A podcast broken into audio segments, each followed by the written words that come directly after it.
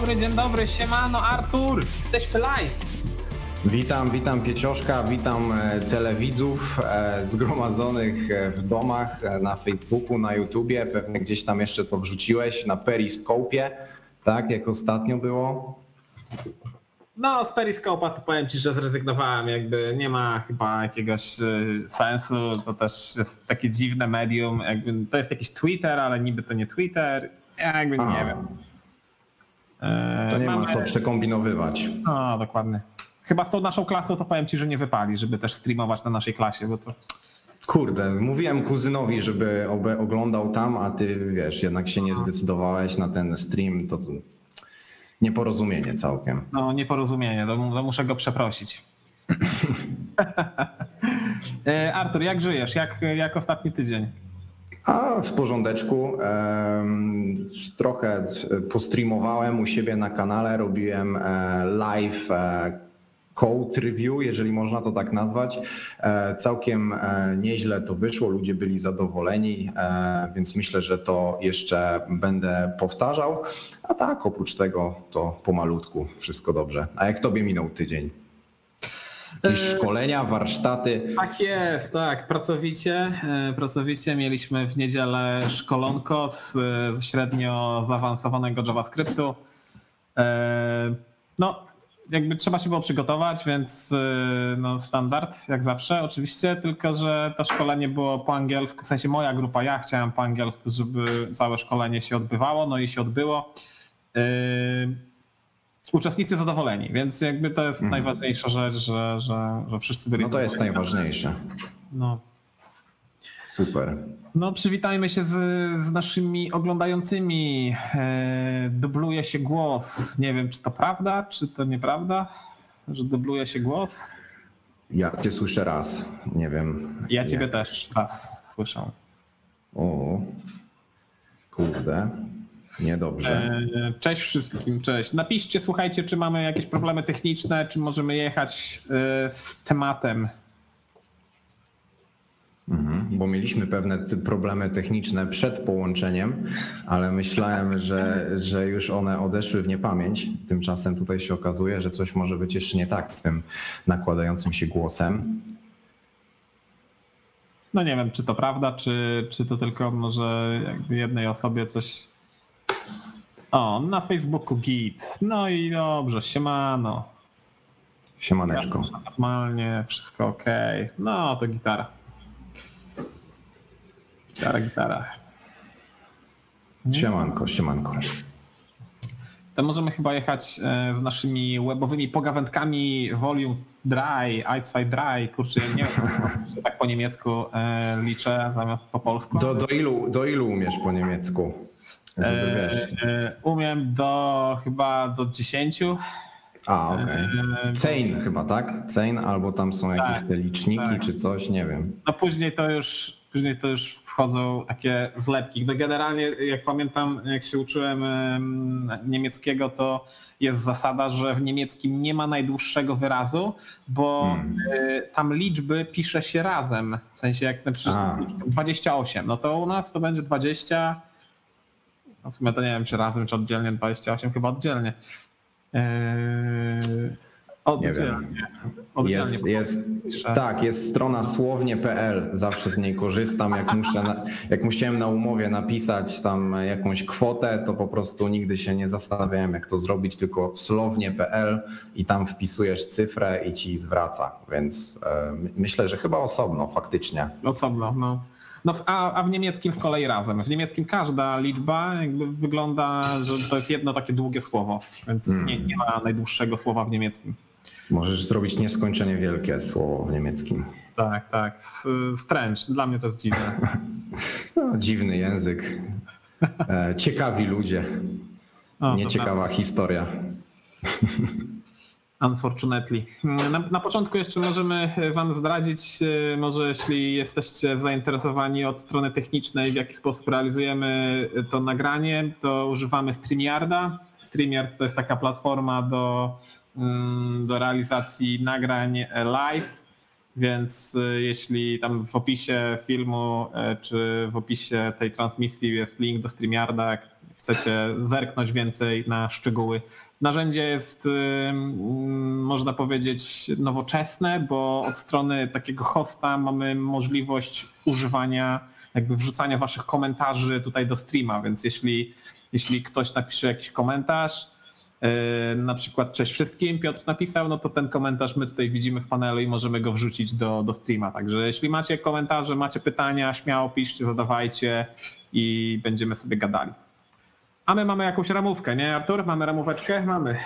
Mamy, mamy przygotowaną ramóweczkę na chyba najbliższe, myślę takie 45 do 50 minut, jak się e, odpowiednio sprężymy, e, nie jak ostatnio. E, I starczy pewnie jeszcze czasu na jakieś ciekawe pytania od widzów, jakieś dyskusje, kontrowersyjne tematy. Jesteśmy do dyspozycji nie tylko z ramówką, ale także z, jeżeli chodzi o ciekawe dyskusje, oczywiście webowe. Of course, of course.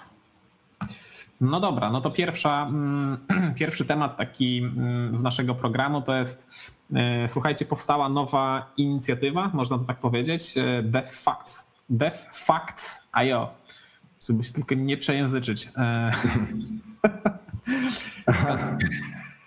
Już wiem, wiem, co miałeś tam na myśli, no. No, może ja wejdę, abyśmy sobie zobaczyli, o co tutaj chodzi. Tak, ja już jednej rzeczy dzisiaj się nauczyłem na tej stronie. Muszę się pochwalić Tobie i widzom, że nie wiedziałem w ogóle, że istnieje coś takiego.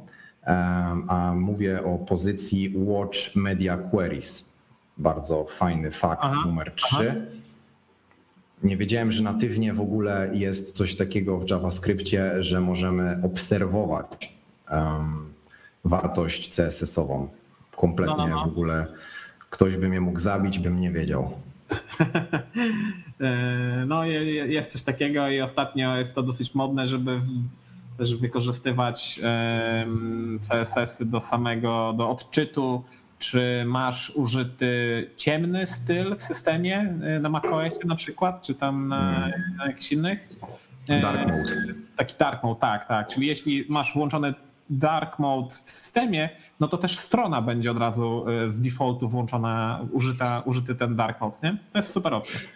Tak, do, jeżeli jeszcze w ogóle do wykrywania tej opcji dark mode, to też jest w ogóle jakiś tam specjalny media query. Tak.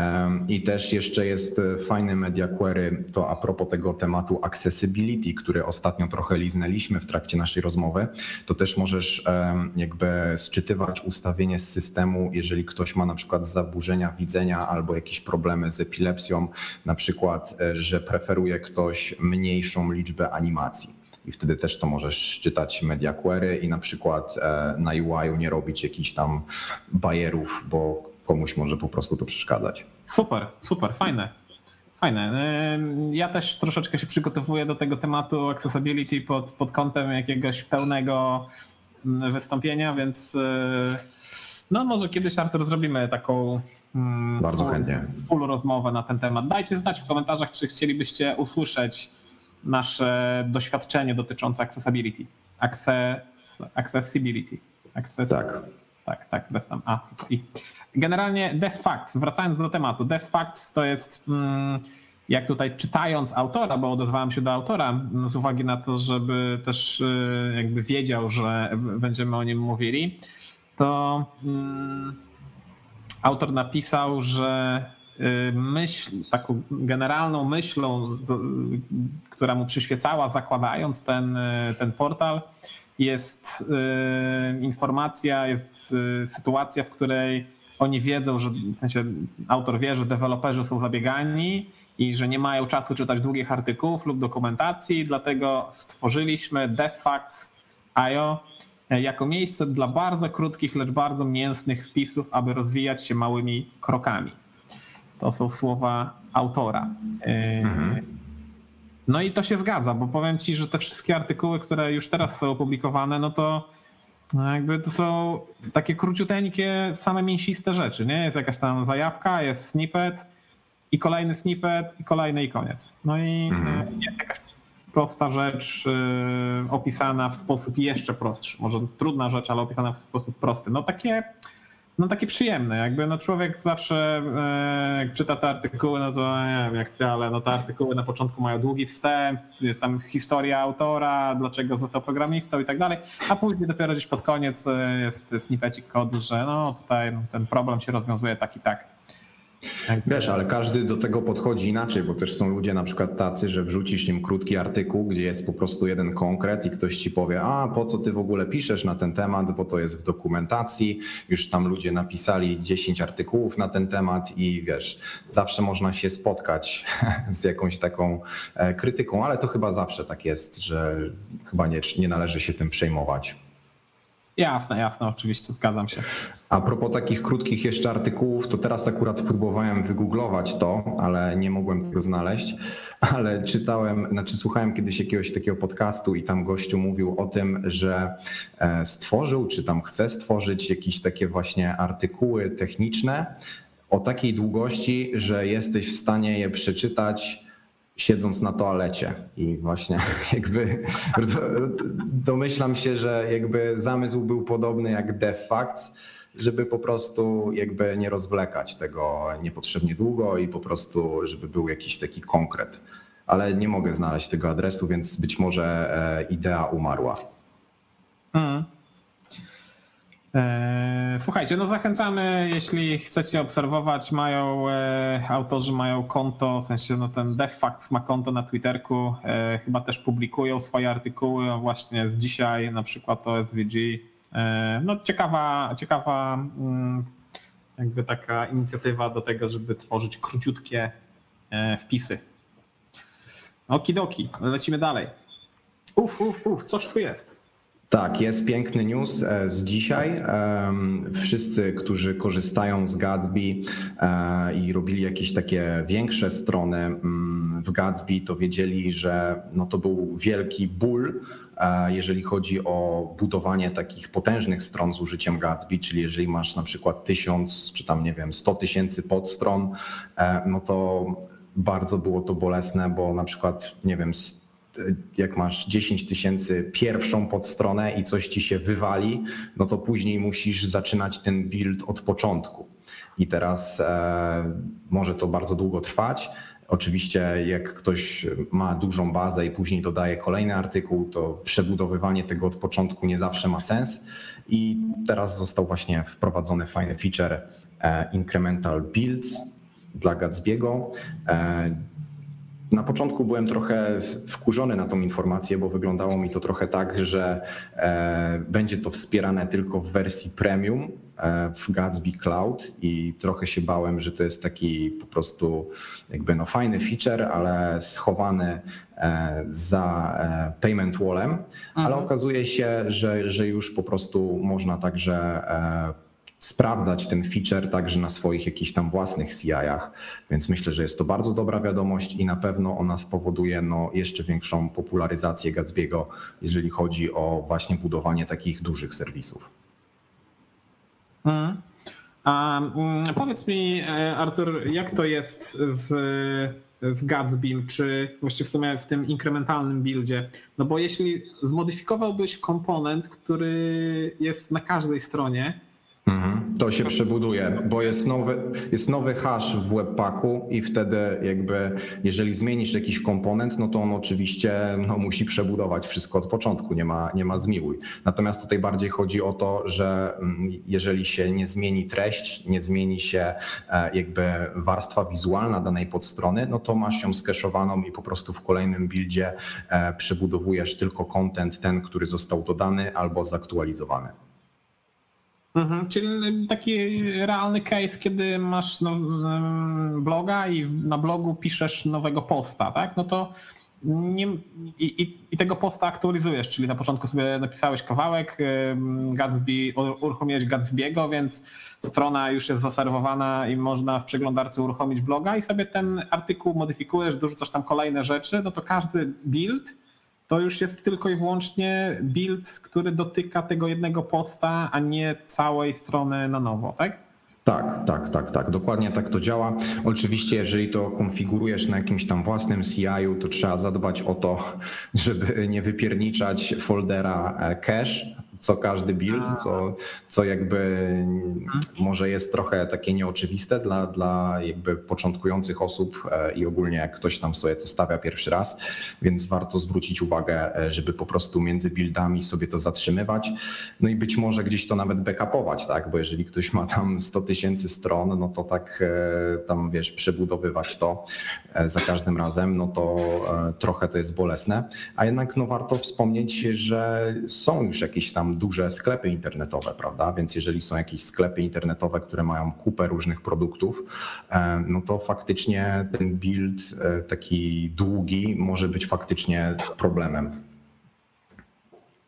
No, nawet nie wiem, czy jakby śmiem się porównywać do jakichś dużych sklepów internetowych, ale no, na swoim blogu mam e, już około 200 artykułów i jeśli robię cokolwiek, no to cały, e, cały blok się musi wygenerować na nowo i jakby, no nie wiem dlaczego tak jest, przecież ja używam Jekylla i wydaje mi się, że w Jekyllu są te inkrementalne buildy, ale to, to straszne, jakby no nie wiem, no może coś źle robię, ale to totalnie nie jestem zadowolony z tego i to działa jak, no średnio to działa, powiem ci.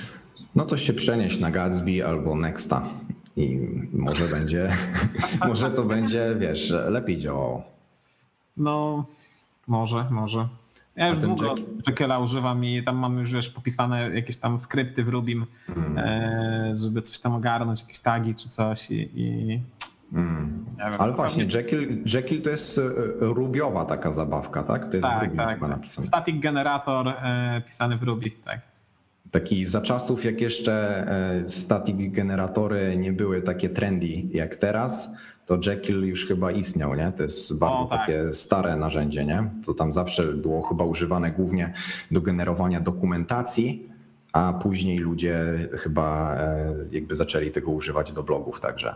Tak, tak, tak. No, generalnie chyba Jekyll zdobył największą popularność przez GitHuba, bo, hmm. bo to GitHub używa Jekylla do stawiania mm, stron na GitHub Pages w tej hmm. swojej usłudze, gdzie możesz tam zahostować stronę przez GitHuba. No. no GitHub ma ogólnie takie rubiowe zapędy, nie? Bo tam tak, kiedyś tak. był chyba napisany w Ruby. Nie wiem, czy dalej e, tak jest, ale, ale kiedyś był i jeszcze ten Jekyll, więc faktycznie chyba e, ktoś tam polubił tę technologię. No, no, no. E, nie wiem, nie wiem jak jest dokładnie teraz, ale bardzo możliwe. Tutaj e, Tomasz Jakut, komandir. Na topie jest elementy. Znasz? Nie wiem co. Nie, nie słyszałem, nie słyszałem. E, tak teraz, jeżeli chodzi o static generatory, to tak głównie się interesowałem właśnie Gatsby i, i, i Nextem. No to sprawdźmy. E, elementy. Cóż to jest?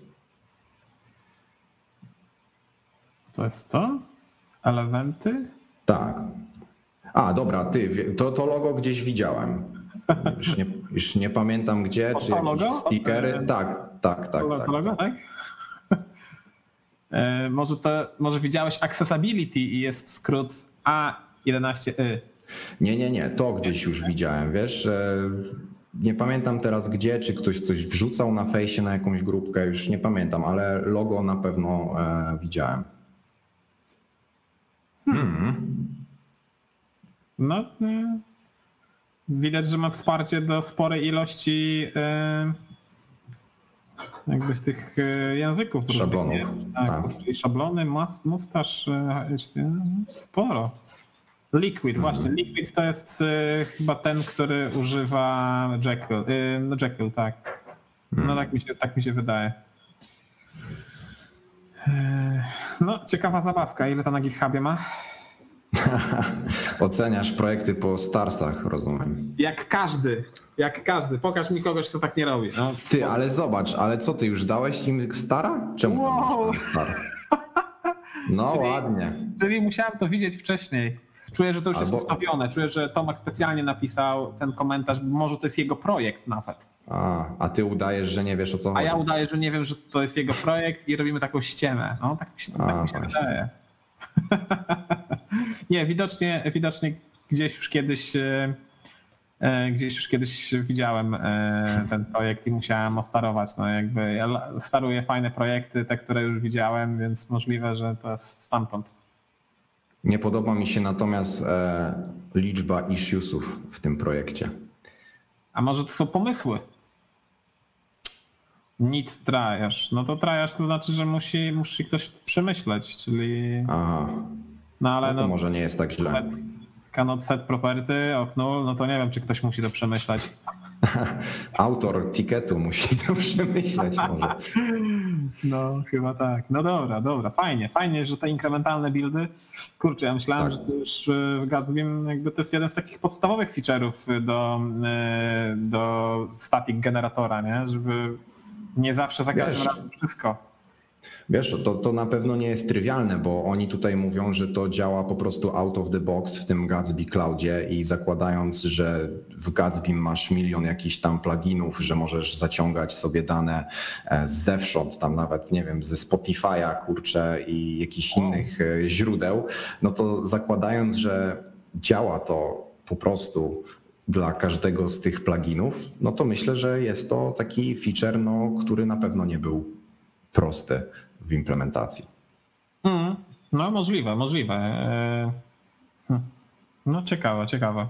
Jakby e, Gatsby już chodzi za mną od jakiegoś czasu i nawet kiedyś coś próbowałem, e, ale wtedy jeszcze nie miałem jakiegoś takiego pragnienia pisać w JSX-ie, czy tam w, w generalnie tak. Ale świat się zmienia i może, może wkrótce coś nowego. E, To co, lecimy dalej? Jak najbardziej. Czy są jakieś pytania odnośnie Gatsby'ego? O, E, jest. Piotr, pi, tak. Ja mam pytanie, czy używacie Gatsby w projektach komercyjnych i czy uważacie, że to nadmiarowy wrapper z niższym progiem wejścia dla początkujących automatyzacja, czy warto stosować? Znaczy, ja ogólnie uważam, że Gatsby jest właśnie z takim niskim progiem do wejścia dla osób początkujących, e, właśnie przez to, że ma te różne pluginy.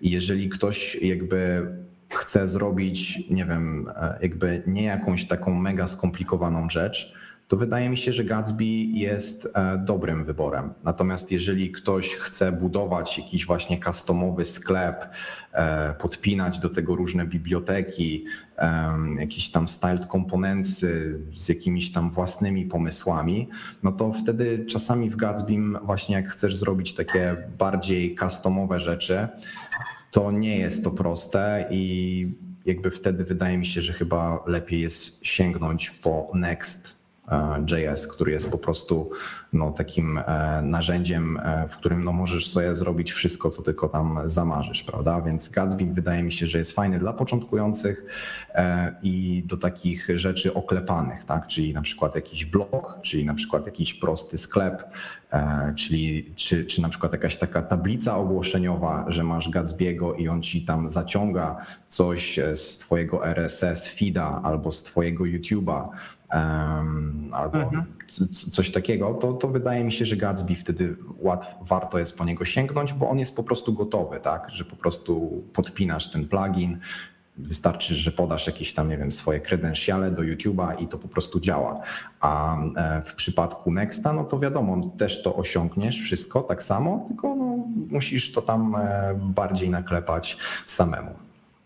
A masz doświadczenie jakieś takie y, komercy- komercyjne, no ciężko powiedzieć, czy komercyjne, czy, no czy nie o to chodzi, że czy ktoś ci zapłacił za projekt, tylko czy coś hostujesz, używasz czegoś, y, jakiegoś tam providera do hostowania, masz jakiś projekt, który jest na, na Gatsby i można, na, na którego można Tak. teraz wejść na przykład. O, Znaczy, wiesz co, powiem ci tak, możesz wejść na mojego bloga i on jakby jest na razie w budowie, ale tam pod spodem jest podpięty strapi e, i będę robił po prostu taki moduł jakby do pokazywania kursów i brania udziału w kursie. E, Więc to jest jeszcze nie gotowe. E, ale jakby pod spodem sobie podpinam strapi, e, łączę się z tym strapim, będę miał też sesję zarządzaną przez strapi, więc e, na pewno to będzie udostępnione, będę też nagrywał materiał na ten temat Oczywiście nie jest to jakiś taki komercyjny projekt, wiesz, nie wiem, że zrobiłem sklep tam, kurde, jakiś tam tagomago czy coś, nie, tam z perfumami, ale y, pracuję nad tym i sobie po prostu sprawdzam na przykład, jak właśnie budować strony w oparciu o nie pluginy, czyli właśnie korzystając z tych e, pod spodem tych API Gatsby'ego, e, że właśnie sobie możesz po prostu nawet lokalnie, nie wiem, strzelić do Postgresa i sobie coś zaciągnąć z Postgresa i, i po prostu to opakować sobie tam jakoś w GraphQL-a i generować sobie strony, więc Myślę, że, że, że nagram na ten temat e, materiał, bo myślę, że, że warto też to pokazać, że, że nawet takie bardziej customowe rzeczy, może nie aż takie skomplikowane, ale fajnie, fajnie się je robi. Mhm. A hostuję na Firebase. To też mam tam filmik na ten temat, e, ale to proste rzeczy, tak. O to w zasadzie chodzi w statycznych stronach, tak, że są w deployu proste. No to prawda, to prawda. Pojawiły nam się y, komentarze e, tutaj od Piotra. Ja mam jedną na buildzie, wszystko jest mniejsze, nie wiem dlaczego, ale mnie to strasznie irytuje. Nie wiem o co chodzi. Mowa o Gatsby. I z tego co zauważyłem, to wersja na buildzie ma taką wielkość, jaka powinna i natomiast produkcyjna jest za duża. Powiedzmy, że 16 pikseli wygląda na 20 pikseli. Ciężko mi powiedzieć, o co tu chodzi. No, Może ja wiem, jakieś procesowanie obrazów czy coś. Nie wiem. E, od Rafała. Gatsby można hostować na, na przykład na Netlify. Jak postarasz się, to będzie za darmo i będziesz miał prostego CMS-a. Tak. I mamy kolejny wpisik. Next jest na pewno fajny i bardziej przystępny dla mnie. Natomiast z Gatsby spodobała mi się możliwość zapisywania zawartości plików do GraphQL i potem to wyświetlać na przykład dla blogów. Tak, Gatsby jakby no, ma takie e, building bloki gotowe, tak? I wiadomo, że może jeszcze nie wszystkie są idealne, bo ja na przykład no, spotkałem się z dużym problemem E, właśnie, że miałem Strapiego postawionego obok i to jest tak naprawdę headlessowy CMS, który zwracał mi w GraphQL-u mm, treść i na przykład linki do obrazków. No i wydawałoby się, że to jest taka chyba rzecz, z której wiele osób korzysta, tak? Że masz upload zrobiony na backendzie, serwujesz jakiś tam obrazek, na przykład img.fullstack.pl i chcesz e, zaciągnąć ten obrazek e, w Gatsbym i po prostu go mm, wyświetlić, tam przeprocesować wersję na mobilki, wersję taką jak się ładuje ta strona na, na wolniejszym necie i tak dalej. I e, z tym w ogóle miałem problemy, żeby to zrobić. I w końcu to zrobiłem po prostu customowo, tak, że tam podpinałem ręcznie nody wewnątrz Gatsby'ego. Nie wiem, czy to jest idealne rozwiązanie, ale działa ale no jakby e, domyślam się, że lada moment będą kolejne pluginy, te pluginy będą coraz lepsze i po prostu będziesz miał pewnie za jakiś czas plugin e-commerce'owy, tak, że będziesz miał e, jakiś tam koszyk, listę produktów, podpięcie do PayPala i będziesz to po prostu w trzech klikach wrzucał sklep na Netlify, i będziesz miał do tego od razu jakiegoś headlessowego CMS-a i tak naprawdę się okaże, że coraz mniej deweloperów będzie potrzebnych. No chyba tak z WordPressem e, było, czy tam jest, że na początku WordPress to tylko do blogów, a później nie wiem jak to się nazywa, ale że można sklep internetowy tak poprawny, pełnoprawny postawić e, też w WordPressie. WooCommerce chyba, czy coś takiego tam było. No, możliwe, możliwe, ja tylko słyszałem, e, nie, nie, używałem. E, pytanie od pana Dreda. Prywatna strona z rezerwacjami aparatów. W czym, w czym zrobić? Dociąganie PKP, lotniska, pogoda. Hmm już tak nie brzmi trywialnie, jak tam trzeba jeszcze to z, z backupem zsynchronizować i tak dalej. Musi być Ciężkie backup, pytanie. muszą być klucze pewnie. No nie wiem. Znaczy, jak ktoś mnie zawsze pyta o takie rzeczy, no to odpowiadam mu, że po prostu, jeżeli chcesz to robić sam, no to zrób to w tym, w co ty ogarniasz, tak?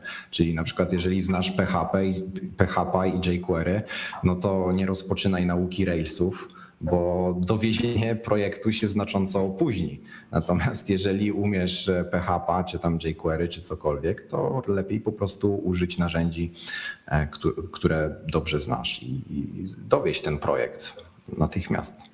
Mm, to prawda, to prawda.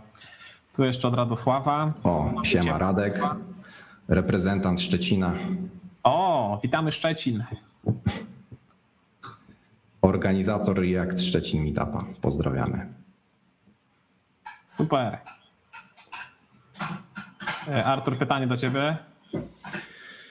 E, Czy Gatsby używa CRA jako wewnętrzną paczkę, bo wydaje się być podobne? Nie mam, nie mam, nie mam pojęcia, ale wy, wydaje mi się, że, że no tak, no jest to bardzo podobne, tak? Masz tam od razu pewne rzeczy e, skonfigurowane, natomiast e, jakby wiadomo, jak uruchamiasz e, Gatsby'ego na przykład w wersji deweloperskiej, no to to, co daje ci CRA na pewno jest niewystarczające, bo Gatsby pod spodem jeszcze tam robi jakąś magię, e, więc bardzo możliwe, że użyli tego CRA i nie wiem, budują dalej nad tym, ale nie, nie dam sobie ręki uciąć. Czy ja dobrze myślę, że CRA to jest Create React App? React, dokładnie, dokładnie. Okej, okej. E, Kolejne. e, O tym Gatsbym widzę, że jest dużo komentarzy. Jakby, no to jest e, fajny, popularny projekt. Mhm. Junior po przerobieniu hooków i reduxa. O, no to pytanie, pytanie na później możemy. e, Jak będzie czas, to wrócimy, nie? Bo, bo jest już 20.02, a tutaj jeszcze jest sporo tematów ciekawych. Mm, Okej, to przechodzimy do kolejnego. To jest temat, który ja wrzuciłem i e, którym chciałbym z wami przegadać. Mm, A propos tego szkolenia, które robiłem e, ostatnio, to jakby wymyśliłem sobie to w taki sposób, że będę mm, przygotuję testy do, do projektu, który mm, był projektem docelowym.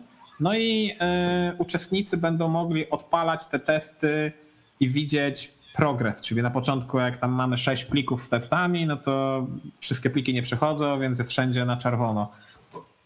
Tylko, że używałem do tego jako e, test runner Jesta. Tylko, że e, Jest ma to do siebie, że on ma z defaultu włączony tryb. mm, Jak ten tryb się nazywa? E, Że, że e, jednoczesnych, je- jednocześnie może uruchamiać testy, mm, w sensie różne pliki, różne, różne spec, różne suity, różne ity, jakby on to robi. Współbieżnie, czy Ubieżnie, właśnie, właśnie. Czyli je- jednocześnie naraz wszystkie może odpalać tam i, i to jest coś, co niekoniecznie chciałem, żeby tak było, no bo ja chciałem, przygotowałem e, pewną kolejność rozdziałów, o których na szkoleniu gadaliśmy. Więc na początku były na przykład klasy, później były moduły, później było coś tam. No i napisałem testy do klas, do modułów i reszty i chciałem, żeby ten plik z testami pierwszy się odpalił. Czyli żeby na początku odpalały się klasy, później żeby odpalały się e, moduły, w sensie testy z modułami i tak dalej. No i e, nie potrafiłem e, sobie skonfigurować Jesta do takiego stopnia, żeby można było to zrobić, a to wszystko dlatego, że Jest nie udostępnia takiej możliwości z zewnątrz. Istnieje, istnieje natomiast inne rozwiązanie, które polega na tym, że wrapuje się ten Je- Jest Runner, który jest e, użyty z defaultu jako runner do testów. I tutaj jest taka flaga, e, która jest wewnętrznie w tym test runnerze i nazywa się isSerial. Nie? I teraz e, już nie będzie tego, tego jednoczesnego odpalania testów, jakie ma miejsce z defaultu, tylko będzie jakaś tam kolejność. Tyle tylko, że tu nie ma dalej kolejności. Dalej nie widać, jaka jest kolejność, mm, że to ma być kolejność, wiesz, rosnąca e, mm, alfabetycznie, nie? Więc, Ale czekaj, ci przerwę tylko, a, a, a jest ta flaga run coś tam in band? To to próbowałeś? Czy Próbowałem, jakby próbowałem. I co? I, I to wtedy ci nie idzie właśnie tak sekwencyjnie? Bo jak gdzieś właśnie mi się obiło tam mo- może, ta i flaga. sekwencyjnie, może i sekwencyjnie y, to działało, tylko że to nie jest do końca jeszcze coś, czego ja potrzebuję, bo ja też potrzebowałem alfabetycznie. Aha, w ten Bo sposób. Miałem, tak, może ci pokażę, jak ten katalog z testami wyglądał. E, Ka- katalog z testami wygląda tak. A, okej. I ty chciałeś, żeby ci to szło od setupu do regexpa, tak? Czy... Tak jest. Mhm. No, więc. y, mm, I zhakowałeś Jesta w ten sposób. Tutaj dokleiłeś to do tego konstruktora i to zadziałało. e, prawie, prawie. e, bo trzeba było. E, trzeba było nie w tym projekcie, tylko w projekcie docelowym. E, jest specjalny komicik, w którym e, kas, customizuję tego, tego runnera. I nie dość, że jest flaga i serial, to jeszcze funkcja run test, która to prawdopodobnie jest odpowiedzialna za to, żeby te testy uruchomić, e, ma tutaj taki sorcik. Mm. Okej. No. I To możesz to opakować e, jako pięcioszka runner i te... nie, nie, po, po pierwsze, że nie mogę, bo nie ja to wymyśliłem, tylko kolega, który, do którego napisałem z prośbą o pomoc, bo on już miał doświadczenie w, w temacie takich e, alfabetycznych, e, no, żeby uruchomić testy w sposób alfabetyczny i, i sekwencyjny, no i, i rzucił mi takim kawałkiem kodu i faktycznie, no, i wtedy zaczęło działać. Nie? E, to jest No ciekawe, ciekawe. Myślę, że warto wiedzieć, e, bo pewnie właśnie przy okazji jakichś takich warsztatów faktycznie ma to sens, że- żeby coś pokazać, bo jednak no, w takich projektach komercyjnych no to zwykle e, piszesz te testy tak, że one mogą się wykonywać w dowolnej kolejności i to nie ma znaczenia, prawda? Jasne, nawet wręcz tak powinno być, żeby, Tak. odpowie- żeby się uruchamiały w różnej kolejności, żeby wyeliminować jakieś problemy z brakiem izolacji. Nie? To, Mhm, to jak dokładnie. najbardziej. No to był czysto taki edukacyjny projekt, gdzie potrzebowałem akurat e, Mhm. tego, tego feature'ka, więc no tak to, mm, tak to wyszło. No dobra. Mm, Kolejna rzecz to jest e, kolejne narzędzie, którym, które chciałem wam pokazać. Nie wiem, Artur, czy, czy je znasz. E, Nie znam. narzędzie, które prezentuje, jak kod wyglądał, jak kod wygląda w takim e, starym, mm, ciężko powiedzieć to starym, no jakby w takim w sta- w starej składni, w składni sprzed ES 2015, czyli kiedy mamy, e, no to jest skompilowany, strans- stranspilowany jakaś klasa taka, którą po prawej stronie możemy, możemy zobaczyć że no jest tutaj moduł użyty, bardzo ciekawe. Ym, Jeszcze wątpię, że to, znaczy nie, to na pewno nie jest dostępne w takim czystym JS-ie, gdzie można jakoś to napisać. Nie wiem, może to Babel ogarnia jakoś. No ale jest klasa, jest klasa Gritter, która tutaj widać, jak wygląda yy, właśnie ta definicja po prawej stronie, jak wygląda w starym sposobie, czyli mamy konstruktor zdefiniowany w klasie, no i w starej składni, czyli w tej składni e, ES 2000, e, ES5, to możemy uzyskać taki sam efekt tworząc tutaj IFI, Immediately Invoke Function Expression i zwykłą funkcję, funkcję typu konstruktor, która to właśnie zostanie e, uruchomiona, użyta do konstrukcji obiektu, czyli bardzo podobnie to, co jest po prawej stronie, mamy konstruktor, jest, e, to jest to samo. Nie?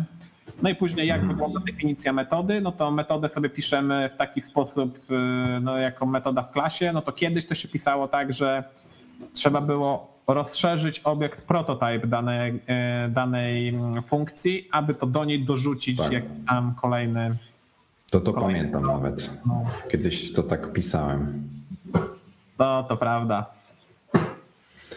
A powiedz mi, i co? I to działa tak, że na przykład z prawej strony, jakbym napisał w ogóle jakiś taki nowy, nową, funkcję, na- nową funkcjonalność bym użył, na przykład ten null coalition, jakiś tam optional chaining i tak dalej, to też by mi to zamienił i pokazał, e, jak to wygląda w tej starszej składni, czy, czy to nie do końca o to chodzi? Bo jakby. Nie, nie wiem, czy, czy wspiera, czy to wspiera takie, y, takie rzeczy, ale bardzo możliwe, no bo tutaj e, widzę, że można coś tam customizować. E, no, trudno powiedzieć, trudno powiedzieć. Powiem ci, że nie, nie jestem pewny, czy faktycznie można w taki sposób, Mhm. tak jak mówisz, testować to, ale taki, no ten, ten, to narzędzie pozwala, żebyśmy sobie uploadowali e, uploadowali source mapę, nie? czyli tą mapę, którą mamy, ten pliczek, który jest wynikiem bundla.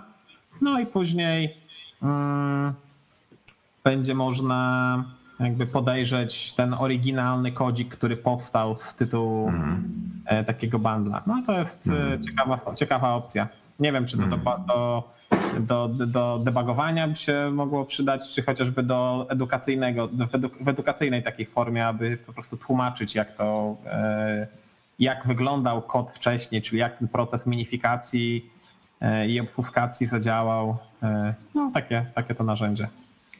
Tutaj jeszcze a propos tego, e, tego narzędzia, e, możemy sobie przybić e, wirtualną piątkę z każdym, kto używał Coffee Scripta, bo tam jest chyba jeszcze Coffee, tak? No tak, to jest napisane. No nie wiem, jakie ty masz doświadczenia z Kofi, ale ja nie, nie mogłem. Okej, okej, okej, zrozumiałem, Martin. Nie, ja trochę się w tym napisałem, bo to właśnie kiedyś w Railsach, jak pisałeś frontend w Railsach, to domyślnie był ten Kofik Em, i, i akurat byłem na paru projektach, gdzie on był dosyć mocno używany, Mhm. ale pamiętam, że, że był taki moment chyba, kiedy świat się zachwycał CoffeeScriptem, tak? To, to, później jak zaczęły się takie intensywne prace nad JavaScriptem, dodawaniem nowych, ciekawych właśnie feature'ów, no to zaczęło się odchodzić od tego, tak? Ale sam w sobie zamysł wtedy, w tamtych czasach e, działał, tak? I faktycznie ten kod czasami e, wyglądał lepiej, ale wiadomo, no, jak ktoś tam e, kogoś poniosła ułańska fantazja, to, to, to ten kod e, przeszkadzał. Dla mnie bardzo jakby takie trzeba było się przestawić na inne myślenie tworzenia kodu, że nie, nie, to, że nie ma nawiasów, to, że nie ma tam średników, to, to spoko, ale że no zobacz takiego ifa e, alert, coś tam, if, Elvis i, i e, faktyczny znak zapytania. Jakby tak, no właśnie to jest chyba styl rubiowy, który no, Tak. pewnie niekoniecznie przemawia do, do wszystkich. Do mnie to jakoś wtedy nie, niekoniecznie przemawiało i Dzisiaj napisałem z dwa takie ify w pracy. tak? Także- O, Bo na Rubim, w Rubim piszę backend e, w pracy, także e, akurat to, to jest taki dla mnie chleb powszedni, ale domyślam się, że faktycznie, no, jeżeli ktoś jest przyzwyczajony do JavaScriptu em, i, i, i nagle musi zacząć używać tego Kofiego, no to faktycznie e, jest to, jest to problem. okidoki, lećmy dalej. Mm, Uff. Cóż to za temat, Arturze? Tak, e, temat, e, dałem też link tutaj nawet e, do Twojego fanpage'a, bo też tam poruszałeś ten temat, ale generalnie ostatnio robiłem na żywo u siebie na kanale właśnie Code Review i sporo osób właśnie widziałem, że w, w swoich projektach miało, wiesz, takie drabinki, żeby się dostawać do komponentów, tak, czyli tam dwie kropki, slash dwie kropki, dwie kropki, tak, i, i właśnie uważam, że warto sobie jest dać szansę i spróbować prostu skorzystać na przykład z tego rozwiązania, e, jakie daje nam Babel i po prostu sobie pewne rzeczy w projekcie aliasować. Szczególnie to ma właśnie, fajnie to działa, mm, jak mamy mm, jakiś na przykład folder z utilsami albo właśnie z jakimiś takimi komponentami wizualnymi, typu tam, nie wiem, przycisk, jakiś tam e, formularz, jakiś element formularza, kontrolka, e, no to jednak często się zaciąga w tym kodzie swoim e, te komponenty, żeby je po prostu reużyć. No i jak sobie zrobisz taki fajny aliasik, to po prostu kod staje się czytelniejszy i, i nie straszą cię po prostu te e, tam relatywne ścieżki. I tak naprawdę czasami nawet nie musisz się zastanawiać. Po prostu wpisujesz e, małpa icons slash i tam, nie wiem, jakąś paczkę, gdzie masz ikony. A tak to często musisz się zastanawiać, e, gdzie ty w ogóle jesteś i zejść tam na odpowiednią wysokość tego, mm, tego żeby dostać się do tej paczki. A ty korzystasz z tego, czy, czy generalnie, e, nie wiem, miałeś problemy z tym, z, z tym rozwiązaniem? Hmm. Powiem ci, że e, taki, e, taka sytuacja, w której muszę wyjść gdzieś wyżej, żeby coś, żeby znowu gdzieś wejść, zawsze generuje taki u mnie pewien niepokój, że po prostu się pomylę, że jakby wejdę gdzieś za dużo, że, że coś się złego stanie, że jakiś załączę inny plik. Nigdy nie jestem hmm. pewien. I Rzadko, rzadko to się dzieje, no bo rzadko muszę jakby trawersować, e, przechodzić tam w katalog do góry i w dół i tak dalej. No głównie to jest tylko przy konfiguracji, czyli kiedy tworzę na przykład jakiś tam TS-config, czy jakiegoś webpacka, czy coś tam i wtedy trzeba no trzeba tą ścieżkę zbudować, no, e, ale no z uwagi na to, że to jest konfiguracja, no to konfiguruje się raz na początku i później śmiga.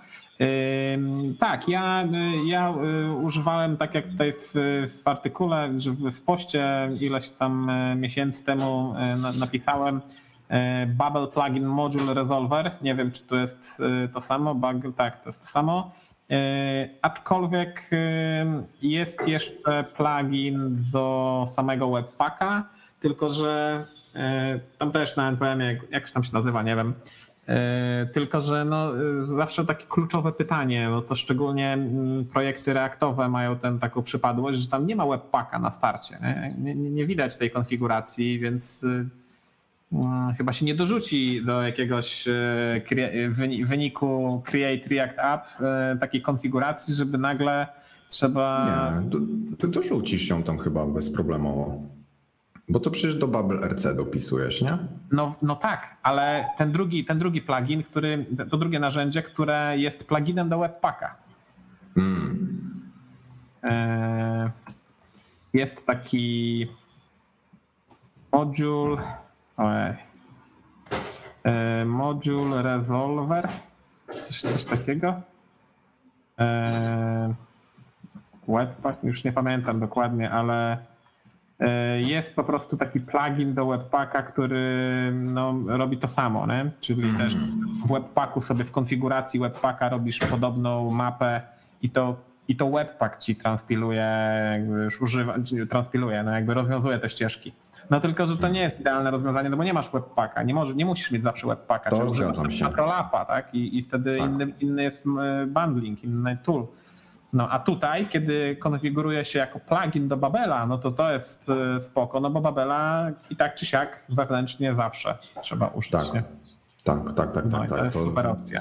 Nie, to, to się zgodzę, bo na początku tak właśnie nie, nie, bardzo zrozumiałem, ale faktycznie no, w, w CRA tam nie masz na przykład dostępu domyślnie do, do tych webpackowych tam bebechów i podejrzewam, że w jakichś tam e, innych takich generatorach e, też raczej chodzi o to, żeby to właśnie zabrać od użytkownika. E, pojawiły się pytanka. A propos aliasów, Visual Studio Code nie działa traversing. no, nie wiem jak to jest, ale czasami działa, czasami nie. Chyba to zależy od projektu, no, może od, ilości pluginów zainstalowanych. O, to też prawda. Jeżeli tam są jakieś e, różne pluginy, to pewnie mogą wpływać jakoś na swoją pracę wzajemnie. Tak, jest taki Path IntelliSense e, plugin, który no właśnie daje tą, ten feature e, trawersowania po katalogach. Tu pytanko, nie pytanko. Używając aliasów musimy czasami skonfigurować sobie również i samo IDE, w którym pracujemy tak aby jump to definition zadziałało. Of course. Aliasy działają bez pluginów. Hmm. W Webpacku. No, to pewnie o to chodziło Adrianowi, że, że, że możesz to zrobić przez Babel RC, bo tak, tak chyba bez żadnego to chyba nie szarpnie. Odnośnie Path Resolvera, czy istnieje jakaś konwencja nazewnictwa aliasów? Nie ma chyba. Niektórzy z małpą piszą, niektórzy, rozpoczy... niektórzy mówią, że mm, e, powinno się to robić tyldą, e, więc Ja się chyba nie spotkałem. E, ostatnio słuchałem Syntax FM, to tam się śmiali, że se mogą emoji wstawić. I po prostu będą, będą sobie e, aliasować emoji. Więc nie wiem, ja się nie spotkałem z jakimś takim best practice. Mm. No, ja, ja też podobnie uważam, aczkolwiek chyba najpopularniejszy jest ten, ta małpka z przodu i nie wiem, po prostu może ja najwięcej używam małpki z przodu tylko z małpką niektórzy mają argument, że nie powinno się używać małpki, bo ty masz e, NPM, e, pakiety są, które się zaczynają od małpki e, i, i, i że to jest jakieś, wiesz, jak no to mówią często informatycy, konfudujące. Tak, tak się spotkałem z taką, z taką opinią, ale ja też uważam, jeżeli małpa działa, to działa. Jeżeli ktoś lubi mieć tyldę, to ma tyldę i luz. Co do relatywnych ścieżek, myślę, że w przypadku wejścia nowych osób do projektu mogłoby być przewagę szybciej znaleźć, o ile struktura nie jest udokumentowana lub plik z konfiguracją Babela jest znany. Aliasy trzeba definiować w Jeście, bo inaczej testy nie śmigają. No i można współdzielić taką mapę. Nie? To też nie jest chyba problemem, żeby współdzielić pomiędzy aplikacją a e, resztą jakichś procesów. Mhm. No tak to, tak to wygląda. E, no dobra, dobra. O, instalacja fontów via Homebrew. Nie wiem, Artur, o. czy ty miałeś y, potrzebę instalacji customowych fontów na, na macOSie? Raz, raz w życiu miałem, pamiętam. I akurat pamiętam, że, że, że właśnie musiałem googlować, jak to zrobić. I, I zrobiłem to. Już nie pamiętam nawet jak, ale, ale się udało, nie? Ale domyślam się, że tu Homebrew przybiega, przy, przy, przyjeżdża na białym koniu i rozwiązuje ten problem. Tak, tak, jak najbardziej. W ogóle yy, zaczniemy może od tego, co to jest Homebrew, bo, bo yy, może są osoby, które nie używają mm. macOSa, więc yy, no, Homebrew to jest taki, taki menedżer pakietów które możemy które możemy też sami wzbogacać, to znaczy jest możliwość e, też tworzenia takich własnych paczek, tak może nie, nie tak jak podobnie jak to jest na NPM-ie, ale no jest po prostu taki inny sposób tworzenia plików, które są traktowane jako, jako source lista, czyli jako informacja, że jakaś paczka jest dostępna pod tym adresem. I jak używasz Homebrew, no to możesz sobie pobrać tą zewnętrzną paczkę. E, instalacja bardzo prosta, jakby kolejne jakieś tam rzeczy, kiedy się. To jest instalacja do Homebrew, trzeba odpalić w Bashu albo po prostu Basha i, i, i później tego kurla i później instalacja wygląda podobnie tak jak przy innych e, NPM, przy innych package managerach, czyli coś tam install i nazwa paczuszki. Mhm. No i Czyli też tak tylko bym może dodał do tego, jak ktoś kompletnie nie wie, co to jest, no to też czasami się zdarza tak, że gdybyś nie miał homebrew i chciałbyś na przykład zainstalować jakąś paczkę, która wymaga kompilacji, no to wtedy musisz ją po prostu ręcznie kompilować, tak? I, I, jakby domyślam się, że dla niektórych osób może to być e, przerażające, i wtedy możesz to po prostu jakby znacząco ukrócić ten e, proces, e, właśnie korzystając z Homebrew. Do tego później na przykład Homebrew też ci potrafi robić jakieś takie linkowania, że na przykład instalujesz jakiś pakiet i trzeba coś tam zlinkować, żebyś mógł wpisywać na przykład, nie wiem, od razu komendę w terminalu bez ścieżki do niej i tak dalej. Więc e, Brew jakby Homebrew upraszcza ten proces znacząco. Mm, to prawda, to prawda. Jak najbardziej. Mm, no i też dobrze zarządza tymi pakietami, wersjami różnych pakietów. E, no ale on, nie wiem jakie ty masz doświadczenia, ale e, po kilku miesiącach update'owania systematycznego tych paczek, to trzeba no trzeba skleanapować, bo bardzo szybko puchnie e, hmm. katalog, no bo jak instalujesz jakąś nową wersję, no to ta stara wersja, źródła do starej wersji ciągle istnieją. Zip, no. hmm.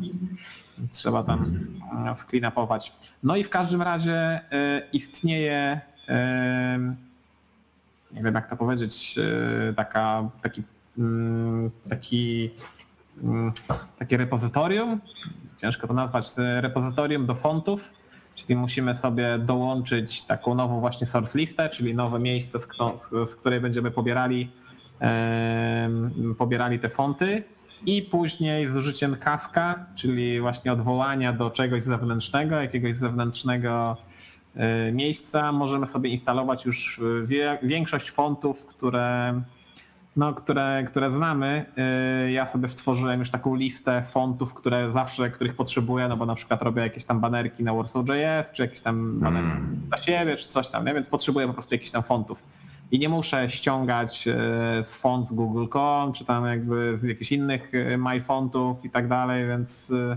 wystarczy mi Homebrew, wystarczy mi ten kask, który jest już przeze mnie tapnięty, czyli mam go już sobie ściągniętego na, na, na kompa i, i śmigam. Nie? I instalacja fontów nie była nigdy prostsza, bo to zawsze, nie wiem, E, czy masz doświadczenia z innymi systemami, systemami operacyjnymi, ale no jeśli, jeśli chodzi o Windowsa, no to tam drag and dropujesz do katalogu fonts i spoko, ale na Linuxie no to hmm.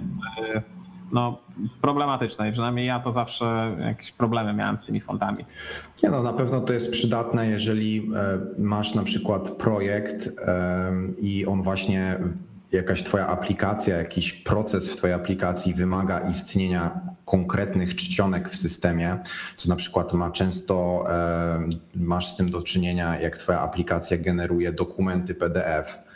Teraz właśnie mi się przypomniał taki case, że na backendzie po prostu generowaliśmy jakieś tam fajne raporty no i później, jak masz takiego homebrew, to tak naprawdę deweloperowi możesz e, wkleić to gdzieś tam e, do README, czy tam, nie wiem, e, do jakiegoś skryptu uruchomieniowego, który się upewnia, że masz po prostu odpowiedni zestaw czcionek czy tam fontów, nie wiem jak tam się mówi poprawnie, zainstalowane w systemie, tak? I nie musisz się zastanawiać na, na, na ten temat, nie? Więc ja lubię takie automatyzacje. Fontów, fontów. Fontów, dobra, dobra. Już postaram się ten zapamiętać na przyszłość, bo zawsze wiem, że jest albo, że jak powiesz czcionka, to ci ktoś powie, jak czcionka, czcionka to jest tam, nie wiem, jak ktoś kiedyś książki tam składał, a w, druku generalnie. Font... W druku. Tak, tak. Nawet dzisiaj są czcionki, tylko że w druku. A w, w komputerach, w komputerach to są fonty. Okay. To jest wersja cyfrowa i dlatego tak się tak jest jakiś taki podział. Aczkolwiek ja kiedyś pamiętam na szkoleniu yy, powiedziałem, że no coś tam o fontach, a ktoś e, zadał pytanie i jakby powtarzając yy, moje niektóre słowa i powiedział czcionki. Ja mówię, nie, nie, fonty. Nie, my jesteśmy Polakami i powinniśmy używać polskich odpowiedników i będziemy używali czcionka. Dobra, tak. dobra, okej, okay, no, ja nie tak. mogę jakoś żyć, no ale po prostu A interfejs to a interfejs to międzymordzie, a nie. I książka. Pozdrawiamy tak. wszystkich os wszystkie osoby oglądające nas na książce. e, takie żarty. No dobrze, e, kolejny temat. Tak, to ja wrzuciłem. E, pozwolisz, że tylko zapowiem ten temat. E, w poprzednim tygodniu e, była konferencja React Summit, która się odbywała całkowicie zdalnie.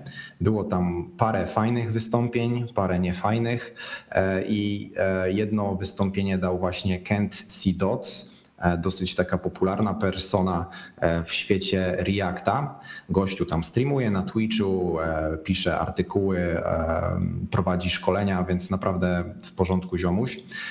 I wrzucił właśnie temat dotyczący tak zwanego AHA programming w którym tak naprawdę starał się przekazać, że tak naprawdę częstym błędem programistów jest silenie się na robienie jakiejś takiej abstrakcji, czyli takiego jakby fragmentu w kodzie, gdzie się starasz obsłużyć różne jakby scenariusze po to, żeby uniknąć duplikacji w kodzie.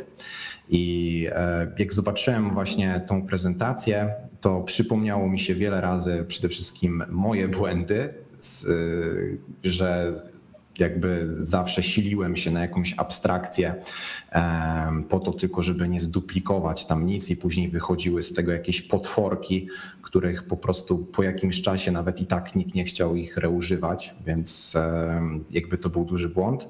E, no i przemówił, przemówiła ogólnie do mnie ta prezentacja. Też było powołany ten cytat e, z pani Sandy Metz, która też jest dosyć popularna w świecie Rubiego. E, sporo się wypowiada ta pani na temat e, obiektowości i ogólnie czystości kodu. I ona też właśnie powiedziała, że tak naprawdę jakby zła abstrakcja jakby jest bardziej kosztowna niż duplikacja kodu. I ja się z tym w zupełności zgadzam i jestem ciekawy, e, jak ty do tego podchodzisz. No, powiem ci, że ostatnio nawet miałem taką sytuację, że skopiowałem e, funkcję z jednej klasy do drugiej i szukałem na początku abstrakcji, żeby może to może dziedziczyć po wspólnej klasie czy coś tam, ale no jakby zupełnie dwa różne światy były. E, hmm. I nie chciałem tego łączyć w żaden sposób, też tworzenia jakiegoś takiego mixina czy, czy kompozycji tutaj w tym temacie było czymś, byłoby czymś na siłę, jakby więcej kodu bym musiał dopisać niż ta funkcja miała. E, I dopisałem tylko komentarz, że ta funkcja została skopiowana z innego pliku. Po to, żeby hmm. jako osoba, która wejdzie do tego, wejdzie do tego miejsca, no to żeby nie nie martwiła się, że tu jest kopia i należy ją usunąć, no bo i, i wtedy szukała jakiejś alternatywy, tworząc y, zbyt skomplikowaną strukturę, tylko no, żeby jakby przyjęła do wiadomości, że to jest kopia i to jest OK. No i to jest OK. Mhm. To też bardzo dużo się mówi o tym, że kopiowanie kodu jest złe i, i jest ten do not repeat yourself, który tak ludzi jakoś, nie wiem... Y triggeruje ich mocno, bo tak, programowanie tak. się kojarzy z takim automatyzacją i że trzeba unikać tego, tak, a później sobie robią krzywdę, nie? No, to, dokładnie, dokładnie. Mm. I to jest taki, myślę, właśnie też częsty błąd um, początkujących osób, bo jeżeli ktoś już zrobił w swoim życiu um, trzy abstrakcje, z których e, nie do końca jest zadowolony, no to później się tego unika jak ognia. Natomiast e, często właśnie początkujące osoby zauważyłem, że mają takie coś, że robią tą abstrakcję i w ogóle później się kogoś pytasz, po co to w ogóle zrobiłeś? I ktoś ci mówi, a bo tutaj może będzie później paginacja, może będzie filtrowanie i tak dalej, nie? Ja mówię, człowieku, nie wiadomo w ogóle, co my będziemy tu robić za dwa tygodnie i czy w ogóle będziemy to robić, tak? Więc więc nie ma co tutaj e, przesadzać i dlatego właśnie polecam e, na pewno jak wyjdzie, e, a myślę, że wyjdą te toki z React Summita, za jakiś czas powinny wlecieć na YouTube'a organizatorów, to wszystkim polecam tą, tą prezentację Kent Sidotsa, bo fajnie po prostu pokazał, dał fajny przykład prosty, ale fajny przykład z Reacta, który znakomicie ilustruje problem z złą abstrakcją. Mm. No Kenty Dot, z tego co jakoś gdzieś ja widziałem, to on y, czy na Twitchu, czy na YouTubie, chyba na YouTubie streamuje, jak tam sporo sobie koduje, live codinguje, nie? Mhm. On kod... rzeczy. On, on e, jakby czasami jak oglądam jego streamy, to mam wrażenie, że on jest robotem. I to jest jakiś, ten obraz to jest jakiś po prostu deep fake gościa, który live codinguje, nie? Bo po prostu no on naprawdę, wiesz, nie, nie zatnie się, po prostu wszystko ci pisze tak, jakby miał to w głowie i przelewał to od razu, nie? Także też polecam zobaczyć sobie te live codingi. E, naprawdę mega ogarnięty gość. To jest po prostu doświadczenie, no. Mhm. Ja jestem przekonany, że wkrótce mm, będziesz, będziemy mogli, e, bo ja, ja też wiele mam różnych problemów przy live codingu, e, więc będziemy mogli tworzyć tak jak on, kodzik taki już finalny od razu, z abstrakcjami, z, z interfejsami i tak dalej. Jeszcze na żywo na Twitchu. Och, kurczę, na, na, Twitchu, na Twitchu to już w ogóle tam jest e, tam też Fun Fun Function e, tworzy. W ogóle dostaje powiadomienia, że on codziennie, gdzieś tam w okolicach 13, 14, codziennie Nie Muszę wiem, zobaczyć. Dawno, dawno nie sprawdzałem od niego kontentu, bo kiedyś jarałem po prostu mega e, Fun Fun Function. E, oglądałem je codziennie rano w poniedziałek, e, ale później hmm. jakoś jak ten gość poszedł w jakieś takie dziwne dla mnie trochę kierunki, przestałem trochę to śledzić, ale e, widziałem właśnie jakiś czas temu już jakiś tam jeden live coding i faktycznie wyglądało to dobrze, więc może czas wrócić On e, z tego co ja, ja wiem, e, pracował w Spotify'u i zrezygnował z tej pracy na rzecz e, open source'a i Patronite'a, coś takiego. I zostania influencerem. No tak, tak, tak. E, Ale no wiesz, no jakby spoko, no to to jest fajna, jeśli, jeśli da radę się utrzymać, jeśli lubi taką, mm, taką formę współpracy, pracy, no to czemu nie? Ja tam Wiesz co, na pewno lubi, no. Jeżeli jest e, globalnym influencerem, no to jako deweloper, nawet nie wiem, jako główny deweloper na pewno tyle nie zarobiłby. Więc myślę, że jeżeli to jest jego pasja i, i jakby wychodzi mu to i ma jakby szerokie audytorium, to na pewno jest zadowolony. Może, yy, ojej, żeby tylko nie grało. Yy, o, yy, to ten, jak nie wiecie, to jest ten pan z prawej strony, Mhm. pan Fan Function. Dokładnie. Yy, Kiedyś miał inny kolor włosów. Yy, ciekawe, czy jest jakaś galeria z jego yy, fryzurami. Myślę, że byś mógł zrobić e, kolory, wiesz, jak z jakiejś palety RGB spokojnie. Fan Fan Function, okej. A, to są stare jeszcze miniaturki. Pamiętasz te? te, Tak. Ja go oglądałem namiętnie, jak był łysy, a później jakoś tak nie wiem. Znaczy z, z fryzurą bez włosów, tak? O to ci chodzi? Tak, tak, w sensie tak, że, że za czasów jak nagrywał tam z pokoiku u siebie w Szwecji. Tak, tak. Generalnie bardzo ładną scenerię miał wtedy. To jest niesamowite, jak to mm, bardzo ładnie od strony takiego looku filmowego to, to, to wyglądało. Tak. Prawda. Okidoki. Yy, Przedostatnia, przedostatni slajd, czyli Make My Day. Co tam mamy dzisiaj w, w obszarze uśmiechu?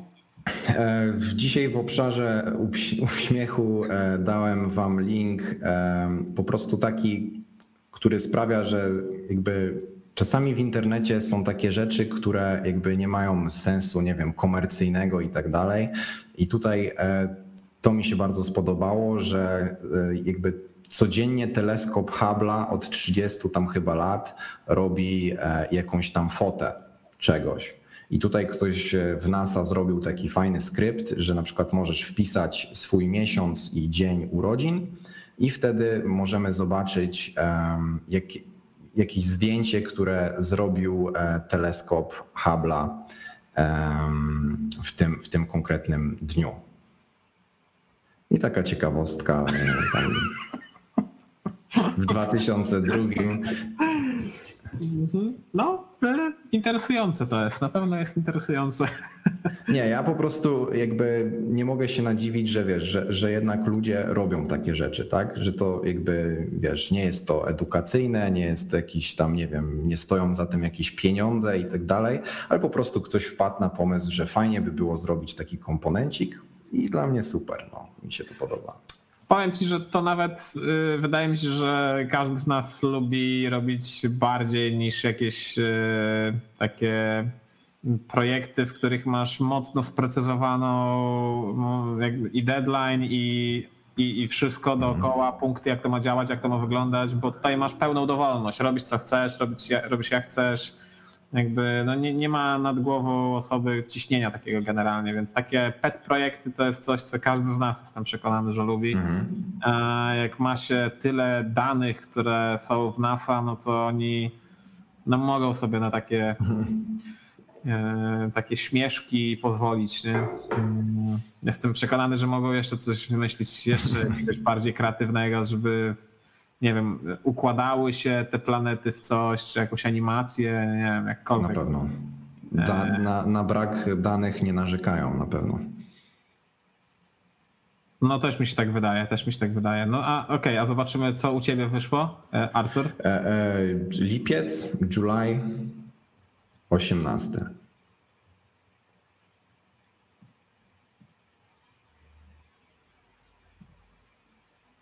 Wow, no to tu jest konkret, aż mi się przeglądarka zawiesiła, musiałem kliknąć. Zobacz na to. O kurczę, to jest jakaś, nie wiem, nie znam się na astronomii, ale wygląda to jak jakaś, kurde, odległa galaktyka. Pewnie nie jest to galaktyka, ale Nie wiem też, co to jest. Y, domyślam się, że to jest ten właśnie taki taka forma galaktyki jakiejś, drogi mlecznej czy coś, nie wiem. W samym, w samym środku jest Słońce, chociaż są y, prawdopodobnie y, są, są takie badania, czy nie wiem, czy badania, czy opinie może, że generalnie świat jest płaski. Więc Ziemia w sensie. Ziemia, tak, tak, Ziemia, no bo bo... Rozmawiałem kiedyś z płaskoziemcą. Tak? E, tak, rozmawiałem z płaskoziemcą e, i w sumie dał mi jakby dwie, dwa argumenty, które w pewien sposób e, jakby dają do myślenia, tak? Po pierwsze, jeden argument, jaki dał, w sumie nigdy się nad tym nie zastanawiałem, że nie ma ani jednej osoby, która na przykład ma, nie wiem, rekord Guinnessa czy coś, która jak masz kulę, to obleciała tą kulę w ten sposób. Po prostu jakby, że wystartował tam, nie wiem, z Warszawy, tak, i poleciał na północ i po prostu jakoś tam obleciał, tak. A jednak ludzie dążą do tego, żeby mieć zawsze rekord tam świata w czymś i, i po prostu nikt tego jeszcze nie dokonał. A drugi argument, e, jaki mi dał, nie pamiętam chyba teraz nie wiem, w każdym razie to y, z tym, z tym, e, żeby oblecieć w ten sposób, to sprawdziłem to wtedy i faktycznie nie ma takiego rekordu. Oczywiście nie wierzę w to, że Ziemia jest płaska, ale jakby jak w każdej jakby teorii spiskowej zawsze wydaje mi się, że przynajmniej jeden jakiś tam um, argument się znajdzie, nad którym nie wiem, można się pochylić, tak? Nie wiem, no wydaje mi się, że to, to jest bardzo trudne, żeby przelecieć całą Ziemię, bo trzeba być, mieć tyle paliwa, yy, wiesz, na, do napędu, aby yy, no, Ziemia w równiku ma... No, dobra, to chyba nie jest... Nie brnijmy, nie brnijmy w to. tak, dokładnie, dokładnie. Yy, okidoki, no to slajdy nam się skończyły. Dziękujemy wszystkim za ramóweczkę. Teraz czas na serię pytań. Czy są, tak. czy są pytania? Proszę bardzo. Jest pytanie, jaka jest różnica między React.js a Gatsby? I to jest właśnie to pytanie bardzo często pada i ja czasami się dziwię, dlaczego ono pada. I, to zaobserwowałem na przykład u siebie, że na kanał nagrałem filmik, w którym pokazuję, jak w Gatsby zrobić na przykład logowanie, e, jak zabezpieczyć tam routing do, do logowania i później ktoś na przykład mi pisze komentarz, no dobra Artur, ale zrób ten filmik i pokaż to w samym Reakcie. No i w zasadzie kod jest identyczny, tak? No bo w zasadzie jakby e, Gatsby ma pewną jakby nazwijmy to abstrakcję nad Reactem, czyli te wszystkie pluginy, jakiś ten interfejs po GraphQL-u podpięty, że sobie możesz sprawdzać, e, jakby pobierać dane w tej konsoli. E, daje ci pewne rzeczy ten Gatsby, jak na przykład interfejs do generowania stron, albo sam fakt, że utworzysz na przykład, nie wiem, autor.js w folderze Pages, on ci wygeneruje stronę autor. To są jakby rzeczy dodatkowe od Gatsby'ego, ale no pod spodem jest to zwykły React, tak? Czyli możesz po prostu użyć komponent funkcyjny, czy tam um, klasowe, czy nawet biblioteki całe zrobione w Reactie i po prostu pisać identycznie kod, tak jakbyś pisał w projekcie Reactowym. Więc tutaj jakby nie, nie śmieję się z kogoś, kto zadaje takie pytanie i tak dalej, tylko jakby chcę zwrócić uwagę, że sporo ludzi mnie o to autentycznie e, pytało i zawsze starałem się jakby tłumaczyć to tak jak teraz. Mm. No, dla mnie y, wszystkie narzędzia, które, o których gadaliśmy dzisiaj, o tych static, static generatorach, czyli Gatsby, Jekyll, no to to jest nic innego jak dodanie procesu, build procesu, czyli tak. Masz aplikację pisaną w czymkolwiek. Może być w czystym JS-ie, może być tak jak chyba Hexo. E, mhm. To też jest taki static generator, który bazuje na czystym JS-ie i na HTML-kach, na plikach HTML. No to, to to jest tylko i wyłącznie build proces, czyli w, w odpowiednim katalogu tworzysz sobie plik i dzięki temu build procesowi, który nazywa się Gatsby, który nazywa się Jekyll, który nazywa się Hexo, masz katalog dist, czy build, w którym jest wygenerowana struktura e, HTML-i, obrazków i całych asetów i, i tylko ten katalog dist czy build publikujesz gdzieś tam w internet i koniec. Jakby Gatsby to, to, yy, to jest tylko i wyłącznie build proces. No i tutaj to, to rozszerzenie JS, yy, jakby wszędzie te rozszerzenia JS, nie, nie, wiem, one są trochę nieszczęśliwe zawsze, bo to, to znaczy, że co, że już w, w TypeScriptie nie można pisać? Hmm. No ja Gatsby'ego nie używałem, a jestem przekonany, że można pisać w TS-ie, no bo to jest tylko źródło, które gdzieś po drodze musi być musi być skompilowane, jakby przetranspilowane do, do, do JavaScriptu i, i, wyląduje to koniec końców w katalogu dist. Więc mhm. yy, no, tak, tak, tak, takie, takie ja mam wytłumaczenie z kolei na jakieś takie static generatory, że to jest tylko i wyłącznie build proces. Mhm.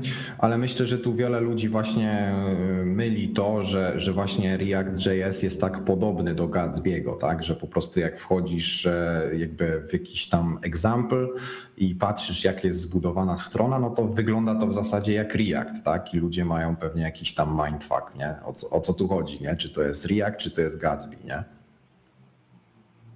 Hmm. A co jest na, na głównej stronie e, Gatsby'ego? Czy to nie jest tam wytłumaczone e, właśnie coś o, o Reactie. E, Gatsby is a free and open source framework based on React. That helps developer building blazing fast websites and apps. No tak, no nie ma nic związanego, że to jest statyczne, że to jest generator stron. Mm. No ale czy, czy ja dobrze mówię, bo ja Gatsby'ego nigdy nie używałem, Artur. E, popraw mnie, jeśli się mylę, że Gatsby nie oferuje serwowania aplikacji serwowania aplikacji, czyli nie, nie, on zawsze generuje statyczne pliki jako Tak, tak, tak. Wszystko, wszystko to, co powiedziałeś, jakby to jest prawda, tak? Jest to po prostu, e, tak jak powiedziałeś, e, no, builder, tak? Statycznych stron. E, I tylko od Hexo i jakichś tam Jekyllów i tak dalej, no różni się tym, że po prostu jak budujesz te strony, to budujesz je w oparciu o GraphQL i to jest jakaś taka nowość, tak? Czyli po prostu wbijasz se plugin, na przykład, um, który na przykład, nie wiem, jakiś tam Dato CMS i ten e, plugin jest w stanie się połączyć z Dato CMS-em i rozumie to, że się musi połączyć z instancją tego CMS-a i zwrócić ci dane z tego CMS-a w formacie GraphQL, tak, że ty później na przykład możesz sobie zbudować e, podstrony tylko dla artykułów, które mają flagę published albo tu chcesz Aha. na przykład artykuł, który nie ma flagi published, to chcesz go na przykład zbudować w taki sposób, że e, nie wiem, część artykułu jest zasłonięta, tak? albo że masz informację, że ten artykuł jest jeszcze nieopublikowany.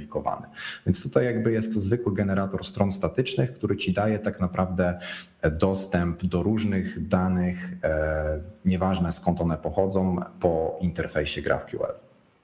Mhm. Super. No fajne, fajne. Pojawiły się kolejne pytania? Tak, jest. Tak, płaska ziemia. Widzisz, Artur, to jest temat, o którym powinniśmy też przemyśleć w przyszłości, żeby więcej rozmawiać. Okej. Okay. Ja też przypomnę sobie ten drugi argument, który wtedy do mnie trafił. O, o, o, specjalizacja czy wiele umiejętności naraz, na przykład frontend versus full stack. Co sądzisz o tym, Piotrze? Czuję, że ty, e, ty z uwagi na to, że masz e, stronę i profil e, w takim charakterze, jakim masz, no to znam już odpowiedź. No, tego nie wiesz, tego nie wiesz. Mm, ja zawsze od początku, mm, kiedy się uczyłem programowania, to mm, uczyłem się obu stron, frontendu i backendu, bo jakby czułem potrzebę znajomości, jak wygląda ruch użytkownika od początku do końca, aż po samą bazę danych. I, e, i to było super. I to było super na początku e, ścieżki jakby drogi zawodowej, no bo nie wiedziałem, w sensie nie wiedziałbym, gdybym tylko i wyłącznie był frontendowcem, nie wiedziałbym, co to znaczy backend, jak on, jak on, co on tam w ogóle robi, jak on przetwarza i czy on w jaki sposób się komunikuje z bazą danych, że są jakieś memory leaki, że jest jakiś e, E, jest jakiś problem z, z połączeniem do bazy danych i tak dalej. No nie, nie, nie, byłbym nie byłbym przekonany o tym, że takie problemy mogą występować. No ale kiedy od początku uczyłem się w takim jakby dwutorowo i frontend i backend, no to w, jakby ta moja wiedza pozwala mi, pozwoliła mi wtedy wybrać, w którą stronę y, się specjalizować, czyli czy frontend, czy backend. I w, wiesz, w, jakimś, w jakimś tam momencie wybrałem chyba po trzech latach y, pracy jako taki full stack. Znaczy kiedyś nie było takiego terminu, ja jak y, się uczyłem był web developer. To, była, to było stanowisko, które jest trochę programistą backendowym, trochę webmasterem. E, no i, i tak, i, i wtedy stwierdziłem, że, że jednak frontend, bo bardzo mi się podoba, że mogę bardzo szybko w przeglądarce coś widzieć, a tam na backendzie to oni tylko jakieś tam zwracają JSONy, XML i nara. Tak. I, no. no i wybrałem frontend, ale to nie jest tak, że nigdy w życiu już tego backendu nie dotykałem, bo dotykałem wiele razy i też e, robiłem szkolenia z Node'a, bo e, z Node'em mam największe doświadczenie, jeśli chodzi o platformę backendową, na której postawiłem kilka serwerów, więc jakby wiem, że potrzebna jest wiedza obu stron, ale czy zawsze, w sensie, czy, całe życie można po, po tych, na tych dwóch torach się trzymać? No nie wiem, nie wiem. No może po prostu jedna, jedna z tych dwóch rzeczy sprawia większą frajdę, więc jeśli tak jest, no to można też mm, czasami w tą, w tą jedną z tych dwóch stron pójść, nie? Czy to A co sądzisz o takiej specjalizacji właśnie? Czy to, czy to na przykład za 10 lat E, będzie miało sens, że ja na przykład e, jestem specjalistą i znam od podszewki na przykład tworzenie backendu tylko i wyłącznie, na przykład w Node.jsie. Nie, to nigdy nie będzie miało, y, nigdy to nie jest tak, że powinniśmy tylko i wyłącznie zajmować się swoimi klockami, czyli swoją częścią, czy to backendem, czy, czy y, frontendem, bo jakby piszemy aplikacje sieciowe, jesteśmy programistami sieciowymi, a sieć to jest jakby od, od wejścia użytkownika do przeglądarki aż po mm, bazę danych, po serwer bazy danych, więc tutaj te, te, dane, które się e, przez tą całą ścieżkę przetwarzają, powinniśmy wiedzieć, powinniśmy znać, jak, jak to przychodzi, jak, jakie nagłówki wysłać do serwera, jakie nagłówki otrzymamy z serwera, co to znaczy cache serwera, jak go wspierać w naszej aplikacji jako, jako frontendowcy. No i jako backendowcy, czyli no, musimy się zabezpieczyć przed tym, że frontend może czasami się pomylić, może coś złego wysłać, może ktoś wygenerować coś dziwnego i, i ta wiedza dewelopera, czy to jakby obecnego, czy za 10-20 lat i tak dalej, zawsze powinna być poparta doświadczeniem jakby po tych obu stronach, czy to y, zaczynając od frontendu i później na backendzie, czy to jednocześnie frontend i backend i później się na backend jakoś tam y, y, bardziej scharakteryzować, no bo to też jest tak, że jeśli lubi, bardzo często tak jest, że lubi się bardziej którąś z tych stron. No, no mm. zawsze, no bo to no tak już, tak, tak już to świat wygląda, że jak masz dwie opcje, to yy, czasami ta jedna z dwóch opcji, jakby 60% masz za tą opcją, a 40% za tą drugą. No więc mhm. yy, ciężko to nazwać specjalizacją, bo specjalizacja to jest jakby tylko w tym kierunku i zapominasz o reszcie. O reszcie nigdy nie wolno zapomnieć. Ja tak mhm. uważam. No, ja wiadomo, że y, jeżeli pyta cię o to taka początkująca osoba, to też ciężko jej jest powiedzieć, naucz się frontendu, naucz się backendu, bo jakby na początku wszystko jest dla ciebie nowe i tak naprawdę ciężko jest e, ogarnąć wszystko naraz, prawda? Ja wtedy w takich sytuacjach, no to zalecam po prostu cisnąć programowanie czyli po prostu algorytmy, jakieś e, struktury danych e, i po prostu pisanie kodu I dopiero później, jak już masz solidne podstawy, że umiesz napisać e, zarówno prosty program, taki w terminalu, który ci, nie wiem, posortuje pliki, czy coś tam skorzysta z jakiejś usługi systemowej, a, a, a też z drugiej strony potrafisz użyć e, umiejętności programistyczne po to, żeby zbudować prosty endpoint. I rozumiesz, że musisz mieć tam jakiś serwer postawiony, on musi nasłuchiwać na jakimś porcie, musi przyjmować dane, zwracać je w jakiś sposób, to wydaje mi się, że to jest ważne, żeby po prostu generalnie kumać te rzeczy, a nie na takiej zasadzie na przykład, że no ja jestem tylko od Linuxa. Ja nic więcej, nic, ja tylko zajmuję się Linuxem i, i koniec, bo wydaje mi się, że tacy ludzie e, za parę lat mogą się po prostu obudzić z ręką w nocniku, bo będą mieli specjalizację w Linuxie, wszystko będzie serverlessowe i dupa blada. To prawda, to prawda. Bardzo mądre słowa.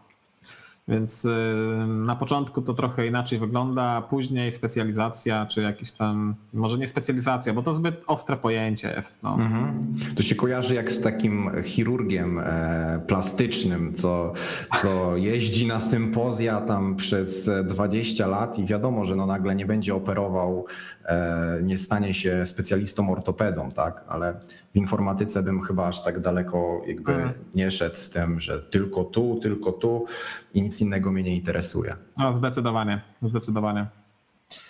Wow, pojawiło się sporo pytań. Hmm, musimy szybciej odpowiadać, bo już półtorej godzinki. E, Artur, jednym zdaniem.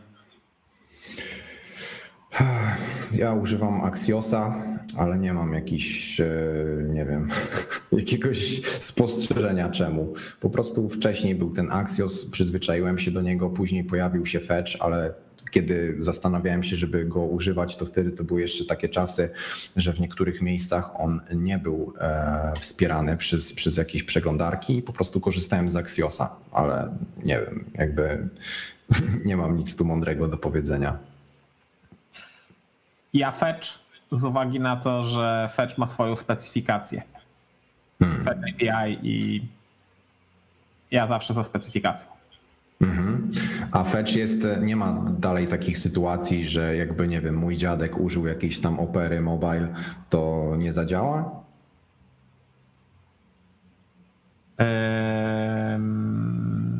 no, polifile są. Aha, czyli... Isomorphic, czyli... Isomorphic myślnik fetch jest taka paczka. Mhm, Okej, okay. faktycznie. Czyli chyba lepiej i mądrzej używać fetcha. Czy mądrzej? No po prostu masz alternatywę, jedną albo drugą opcję i sam powiedziałeś, że Axios u ciebie, więc... o, jakieś duże pytanie od pana profesora. Przerzucam się z Angulara na Reacta. Zależy mi na tym, by od razu uczyć się rzeczy praktycznych, które przydadzą się w codziennej pracy. Ogarnąłem Reacta, Reduxa, Redux Toolkit, co dalej? Testy. Pisz testy, zadbaj o inżynierię y, twojego kodu. Hmm. Wzorce, jakieś takie tematy, bo to nauczyć się składnie, nauczyć się JFX-a i Mm, jak się przerzuca dane y, z, pomiędzy komponentami, no to to jest rzecz, która na bootcampach jest. Mhm. A to jak chcesz uczyć się praktycznych rzeczy, które się przydadzą w codziennej pracy, to na pewno wzorcach, na pewno mhm. build mhm. proces, na pewno analiza bundle size'a, no takie inżynierskie tematy. Mhm. Zgodzę się z tym. Oczywiście Webpack i Babel też mam ogarnięte. No super. A słyszałeś, nie wiem czy Artur, czy już kiedyś mówiłem o takim żarcie, który panuje wśród osób biorących udział w hackathonach, e, wśród frontendowców głównie, no bo hackatony to są takie dłuższe maratony programistyczne i po kilku godzinach e, takiego eventu jeden do drugiego mówi, słuchaj, e, to ja już mogę zacząć kodować, wreszcie skonfigurowałem webpacka. No, myślę, że parę, parę lat temu to nie było takie śmieszne, nie? No, że, to. Że webpack faktycznie przebrnąć przez to, to, to zawsze było jajca. Czy Gatsby pod spodem używa React Router DOM i jeśli tak, to czy jest możliwość tam, jakby Gatsby to jest narzędzie, można sobie spojrzeć jakie ma dependencje, no to... Yy... Rich Router używa akurat i jestem pewien, że można to zrobić. Tylko po prostu sprawdź sobie tam Gatsby, Rich Router, Custom Root i będzie. Gatsby równa się React plus Router plus GraphQL plus automatyzacja. No może i tak, no. Można, można to tak napisać. No i wiadomo, że jest to definicja. CSS-y jeszcze i obrazki i, i, no i wszystko to, to we frontendzie. Tylko właśnie jakby szkopuł w tym, że jak tłumaczysz komuś, czym coś jest i używasz przy tym dziesięciu słów, których ktoś nie rozumie, no to ciężko się dogadać wtedy, nie? Jaki To- router, to jaki. GraphQL. Czy bot do gry przeglądarkowej może być wykorzystywany do portfolio, czy niezbyt? Ja uważam akurat, że jak ktoś się w jakiś sposób wyróżnia, to zawsze jest to na plus, bo jeżeli ktoś się kontaktuje z tobą i wysyła ci to-do listę i to taką jeszcze widzisz, że, że po prostu drugi link e, na Google, tak, no to ciężko jest się tym zachwycić, tak, ale jeżeli ktoś ci zrobi jakiegoś pięknego bota do Tibi, który chodzi, zabija potworki, robi tam jakieś runy, e, jak ktoś cię atakuje, to cię powiadamia SMS-em, żebyś przyszedł do komputera i tam się ogarnął, no to super. No to ja bym e, na pewno e, z takim kandydatem chętniej rozmawiał. To prawda, to prawda. Dajcie spokój, już te to-do listy to jest wstyd, nie, nie wrzucajcie tego do portfolio, jakby to, to nic Tak. nie daje, to nic nie daje. Poza tym też jest bardzo fajne to, jeżeli ktoś robi projekt związany ze swoim hobby.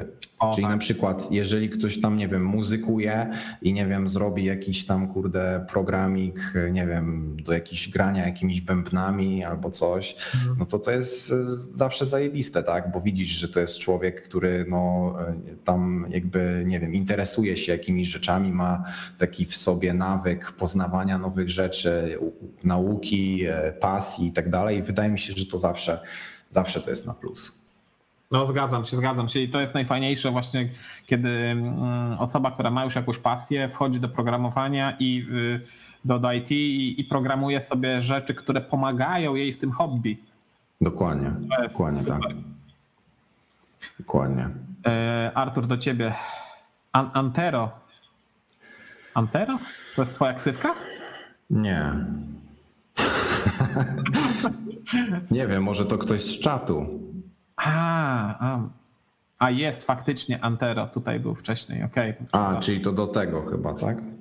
E, komentarz Piotra, bo masz ogólne, prawdziwe spojrzenie, łatwiejsze komunikacje, wsparcie w mniejszych zdaniach, ale moim zdaniem fajnie by było max 60-40, góra lepiej 70-30. No tak, no jakby w tych procentach to nigdy człowiek nie... Jakby, nie czyli co, y, 7, 7 godzin dziennie mm, piszesz frontend i 3 godziny dziennie piszesz backend. No jakby nie da się tak, tak wymierzać. No. Nie da się. Uczę się Reacta, e, trochę znam Java, Spring. Co zrobić, żeby ogarnąć Reacta w jeden dzień lub dwa miesiące?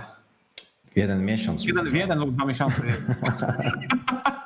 Przeczytałem jeden dzień, myślę sobie, kurczę, no to by było wyzwanie.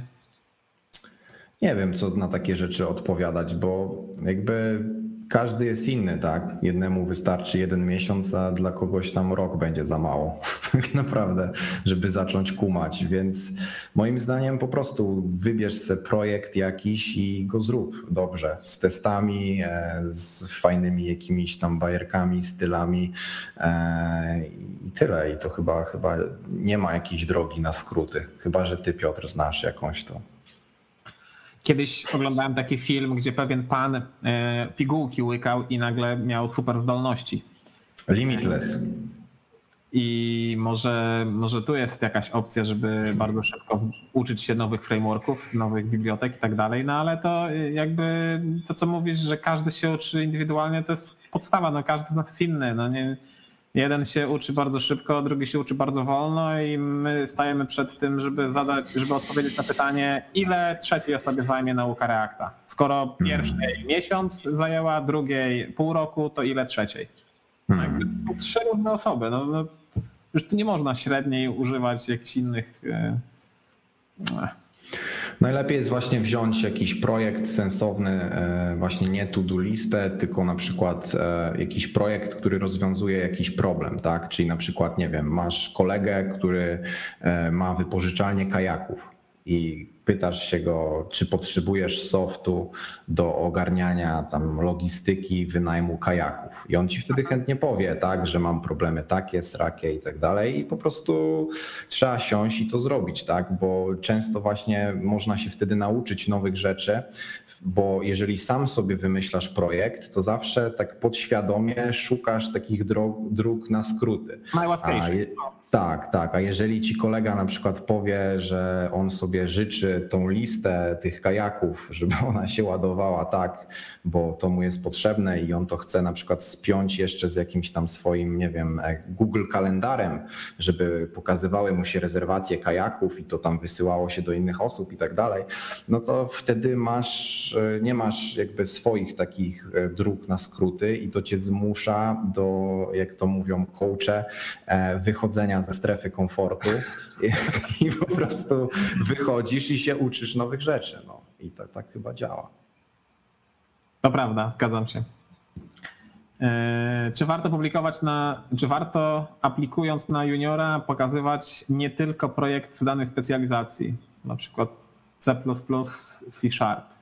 Ja uważam, że warto, bo e, jakby rekrutując na juniora, domyślam się, że nie masz jeszcze backgroundu, więc y, programistycznego, więc jakakolwiek forma twojego programistycznego w y, wygadania, w sensie zrobienia czegoś y, pod tym kątem, jako zrobienia czegoś jako deweloper, no daje tobie tą przewagę nad innymi, że inni nie wiedzą jakby jak zrobić w C-Sharpie jakąś kompozycję czy dziedziczenie, czy w ogóle nie znają tych wzorców, a ty już znasz te wzorce i może nie zaprogramowałeś tego w, swojej, w swoim jakimś pet projekcie, tylko w C-Sharpie i masz super dużą aplikację albo po prostu zupełnie inny model, ale, ale umiesz to robić. Nie? I, I, kiedy aplikujesz na juniora, to jakby ludzie tylko patrzą, czy ty im się przydasz w projekcie. Jeśli, jeśli przydasz się w projekcie, jeśli umiesz jakieś tam wzorce i, i to widać już, że po prostu ogarniasz, no to jakby to nie ma znaczenia, że nie masz projektów frontendowych i że, że nie umiesz w CSS-y. No wcale to jakby to nie jest bloker, że nie umiesz w CSS-y, skoro umiesz wzorce.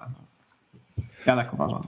Tak, ja się podpisuję pod tym, co powiedział Piotr, tylko jakby przestrzegałbym przed jedną rzeczą, bo kiedyś e, zgłosił się do nas właśnie taki deweloper z dalekiej Azji i u siebie, jak zobaczyłem jego CV, to to było po prostu tak, jakbyś wpisał programming languages i skopiował to, tak? I po prostu ziomuś jakby się chwalił, że on zna Go, Scala, Haskella, e, tam nie wiem, e, C Sharpa, C, C++ i to aż tak wyglądało to trochę zabawnie, prawda? Bo wątpię, żeby faktycznie znał te wszystkie języki w taki sposób, jakby, żeby warto było o tym mówić.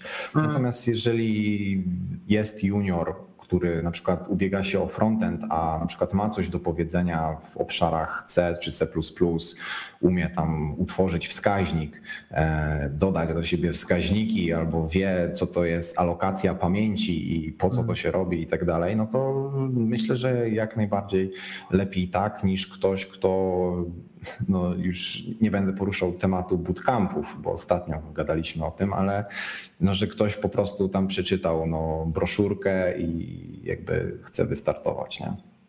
Tak, tak, to prawda. Frontend plus browser API plus backend plus database.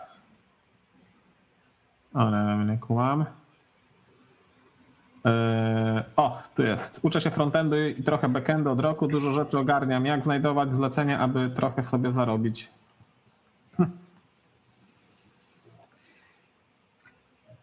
Ciężkie pytanie.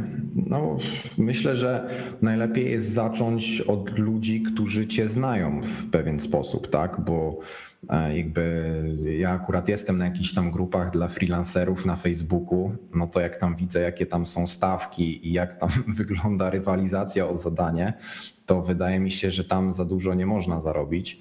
E, natomiast e, jeżeli, nie wiem, właśnie twój wujek, twój sąsiad potrzebuje jakąś stronę czy, czy pomocy z czymś, no to wydaje mi się, że najlepiej jest zacząć w ten sposób e, i później po prostu jakby też zaczyna działać poczta pantoflowa. Oczywiście mhm. pod warunkiem, że ktoś jest zadowolony z Twoich usług. To prawda, to prawda. Mm. Ja myślę, że na pewno takie strony, o których mówisz, takie grupy, że tam się bije, yy, w sensie no jest jakaś taka rywalizacja między innymi yy, osobami, które wykonują jakąś pracę, to jest bardzo trudne na początek, yy, bo no, nie, nie dość, że się nic nie zarobi, czy tam tylko na prąd, to jakby jeszcze też oczekiwania są super duże z takiej osoby, no bo ona wygrała w przetargu, Więc taki klient wtedy, jeśli nie jest zadowolony, no to wtedy narobi bardzo złego, no jakby no, będzie smród. Więc ja mhm. to w ogóle takich, e, kiedyś był taki popularny serwis zlecenia przez net i, i tam się, właśnie tam e, klient ogłaszał, że chce serwis, no i e, ja pamiętam kiedyś w jakimś przetargu wziąłem udział, tam napisałem, nie wiem, 2000 za, jakiś, za jakąś tam rzecz. No i po kilku dniach wchodzę, żeby zobaczyć, jak się oferty zaktualizowały, no i jedna osoba napisała, że za 300 zł to zrobi. No to taki klient, no to co może? No, jakby no, masz tutaj porównanie, albo 2000, albo 300 zł. No to ile chcesz wydać? No wiadomo, że 300 zł bardziej, więc. Tak. To, to w ogóle się, w ogóle beznadziejne takie. No, to nie powinno w tą stronę być. Są inne serwisy, nie wiem, Fever, chyba coś takiego, że tam generalnie masz profile osób twórczych, czyli jakby autorów, one, oni coś produkują, no i mają swoje portfolio. I teraz mają też wypisane jakby rzeczy, w których się specjalizują, w których mogą pomóc i, i mają podane jakieś tam stawki.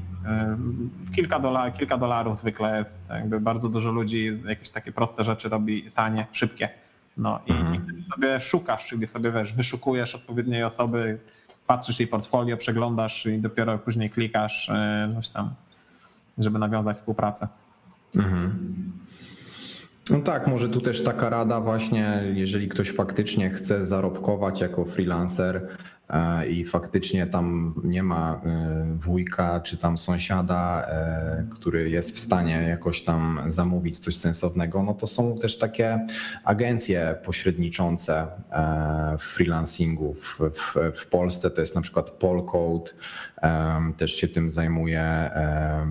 Była jeszcze jedna taka agencja, no oczywiście znany TopTal, który zatrudnia tam 1% chyba najlepszych programistów, którzy się zgłaszają.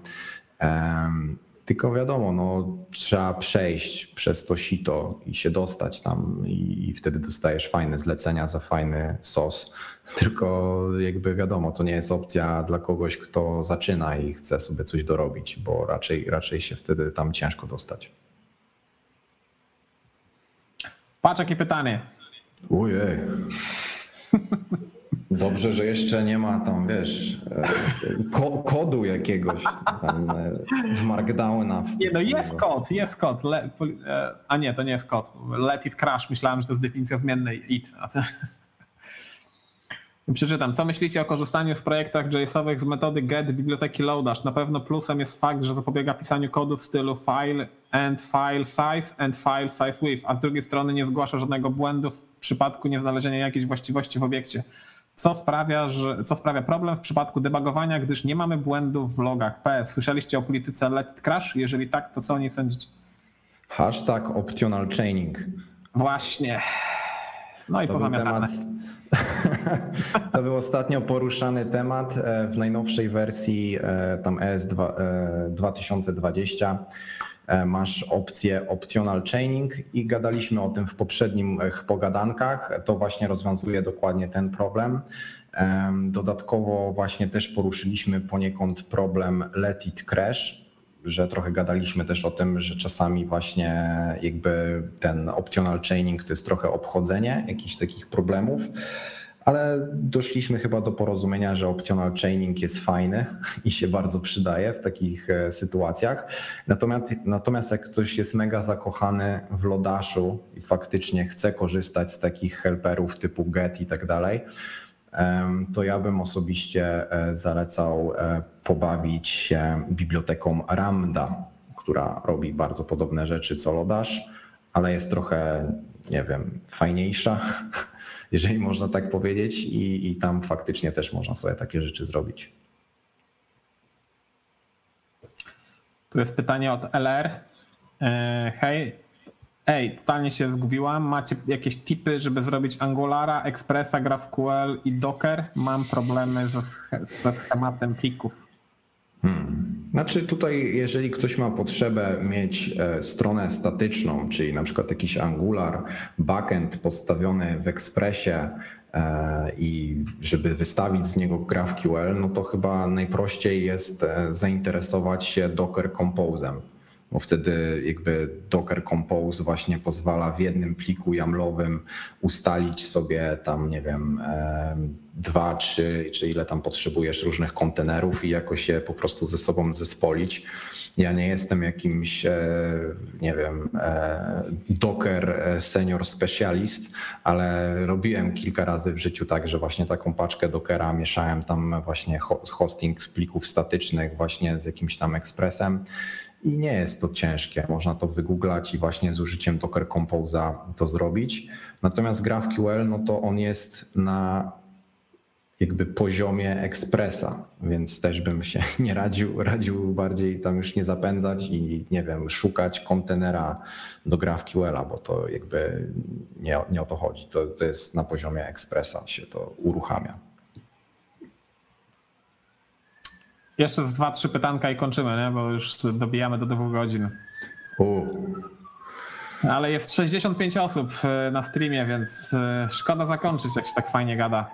Pozdrawiamy wszystkich. E, fajnie, że wpadliście tutaj. Dajcie nam kilka stream. lajków, kurczę, no jakby wiecie, będziemy wyżej w wynikach, więcej osób dojdzie, więcej będziemy mogli robić chyba, nie wiem. Tak, tak, dawajcie lajki, dawajcie też feedback co robić na tych web pogawędkach, co jest fajne, co jest niefajne. Na przykład jak wam się nie podobał mój Make My Day e, z, z, z, z, teleskopem Hubble'a, to możecie to skomentować i będziemy bardziej się zastanawiać nad tymi treściami. React Native do większej aplikacji. Warto się go uczyć, bo słyszałem różne opinie. Wiesz co, no tutaj jakby ja nie mam żadnej odpowiedzi. No, React Native nadaje się do tworzenia większych aplikacji mobilnych, ale no, większa aplikacja to jest dosyć pojemne słowo, tak? I tutaj jakby ciężko, ciężko mi powiedzieć, ja nie mam doświadczenia z React Native, więc nie, nie, nie jestem w stanie odpowiedzieć na to pytanie. Słuchaj, jeżeli e, Maciej chcesz zrobić mobilne apki, to się naucz e, React Native'a, bo bardzo fajnie się w tym robi i sobie obczaj projekt Expo, o którym mówiliśmy w poprzednim odcinku, bo naprawdę możesz sobie, jeżeli masz podstawową wiedzę z zakresu Reacta, dosłownie tam, nie wiem, w 20 minut możesz zrobić sobie apkę na Androida i iOS-a taką prostą i sobie ją odpalić nawet na telefonie i po prostu sobie ją testować, nie? Więc e, myślę, że jak cię jara ten temat, to warto. E, na sąsiedzie czy wujku też nie idzie zarobić, bo średni Kowalski nie wie, ile kosztuje godzina dewelopera, tak mi się wydaje. No jakby wujkowi powiedział 100 zł netto za godzinę, to by spadł z krzesła wujcio tam pewnie. Znaczy, by było ciężko rozmawiać pewnie. Zależy też e, czym się wuj zajmuje, prawda? No bo jeśli o. jest... E, no różny w tym bywa, więc to, to, to trudno powiedzieć. Czy warto się pchać w większość, większą ilość frameworków, czy w jednym się wyrobić i do końca w nim brnąć?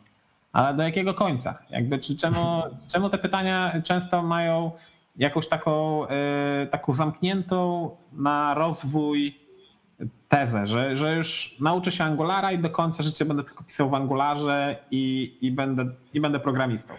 No to tak, bo to jest, to jest takie właśnie częste podejście, że e, co muszę zrobić, żeby w miesiąc E, znaleźć dobrą pracę jako frontend developer, tak? I to, to jest e, no, z takim podejściem jakby ja naprawdę no, jakby nie wiem co powiedzieć, bo nie, nie wiem co trzeba zrobić, tak? Bo nigdy nie byłem w takiej sytuacji i też nie znam za bardzo osób, które były w takiej sytuacji i faktycznie im się to udało.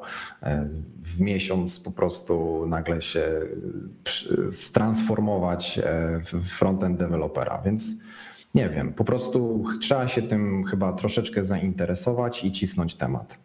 Chyba tak. No, to prawda, to prawda. Tak, tak najprościej można powiedzieć. I tutaj e, Bergu e, powiedziałeś, czy pchać większą ilość frameworków. To jakby każdy framework, po co są w ogóle frameworki? Frameworki są po to, żebyś szybciej budował aplikacje, bo one już mają w sobie zaimplementowane pewne zasady, pewne wzorce, więc to o te zasady, o te wzorce chodzi, o to, żebyśmy poznali różne techniki do budowy aplikacji sieciowych. Jakby data flow, dlaczego ten React i Redux jest taki popularny, bo jest ten data flow bardzo taki naturalny, czy po prostu łatwo jest go zrozumieć i i ludzie się przyzwyczajają do czegoś fajnego, no i później to tak długo trwa i trwa i trwa, ale to no, tak jak kiedyś gadaliśmy, Artur, że to pewnie będzie tak, że ten React i React, React i Redux będą przez naście, dziesiąt lat, ale później znowu coś wyjdzie, coś co zaskoczy ludziom, bo za te 20 lat ludzie już nie będą chcieli spędzać tyle czasu programując, tylko może będą chcieli wyklikiwać sobie czy, czy cokolwiek. Tak, tak, to prawda. Trzeba, trzeba uczyć się różnych frameworków, ale y, na pewno nie można myśleć, że nauczę się jednego i do końca życia będę w tym pisać, no bo na pewno tak nie będzie. Chyba, że ogarnie gość co bola bo tam e, COBOL e, jest, wiesz, używany gdzieś tam w IBM-ie, nie ma teraz e, deweloperów COBOLa i wydaje mi się, że jakby ktoś faktycznie wgryzł się w ten temat i chciałby w nim uczestniczyć, to takie projekty jakieś, co tam zarządzają, nie wiem, koleją w Stanach albo jakimiś tam maszynami gdzieś w fabrykach, no to jest pewnie pracy na najbliższe tam x lat, nie? Ale to wiadomo, to taki żarcik bardziej. E, ja mam drugi. Czy, mm, coś. E, nie, kurczę, żebym tego nie spalił. Czekaj, żebym tego nie spalił. No właśnie, właśnie. E, o, może. Ścigają się, przepraszam. To nie jest żart, tylko czy to jest żart, ale to jest bardziej stwierdzenie, że jeśli jeden z programistów Kobola umrze to wszyscy inni o tym wiedzą. Hmm. Bo, bo, ich jest tak mało. Nie? Bo się znają wszyscy. No, bo się pewnie pracu, pracują w jednym po, po, pomieszczeniu pewnie. No tak, no taki, taki ciemny, czarny humor. To co, ostatnie pytanko i chyba kończymy. Tak, wybierzmy dzisiaj, wspólnie. Artur, może ty wybierzesz e, coś, co... E, hmm. Wiesz co, e, o Gatsbym dzisiaj już było dużo. Więc może od Macieja. Bo ja też o tym myślałem, wiesz? Tutaj też jest. E... Nie, nie, nie, nie, nie. Tutaj tak, to co tutaj Maciej wrzucił. A, e, myśl, myślałem o tym, e, że, że właśnie można spróbować kiedyś te nasze pogawędki nagrać w jakiś sposób i wrzucić to e, po prostu gdzieś tam na Spotify'a czy coś, bo faktycznie, no jak ktoś jedzie samochodem i chce tego posłuchać, a tu Maciej mówi, że to ma sens, to, to może warto to przemyśleć. No. no właśnie dobrą praktykę zastosujmy i przeczytajmy pytanie, bo jeśli ktoś nas słucha... A, właśnie, właśnie. Okay. No właśnie i tutaj wchodzą pewne reguły, jeśli nie widać, jeśli nie ma, jeśli nie ma wideo, jeśli jest tylko audio. Tak. Czy nie myśleliście może, aby wstawiać te pogawędki na Spotify? Fajnie by się tego słuchało gdzieś w tle na słuchawkach.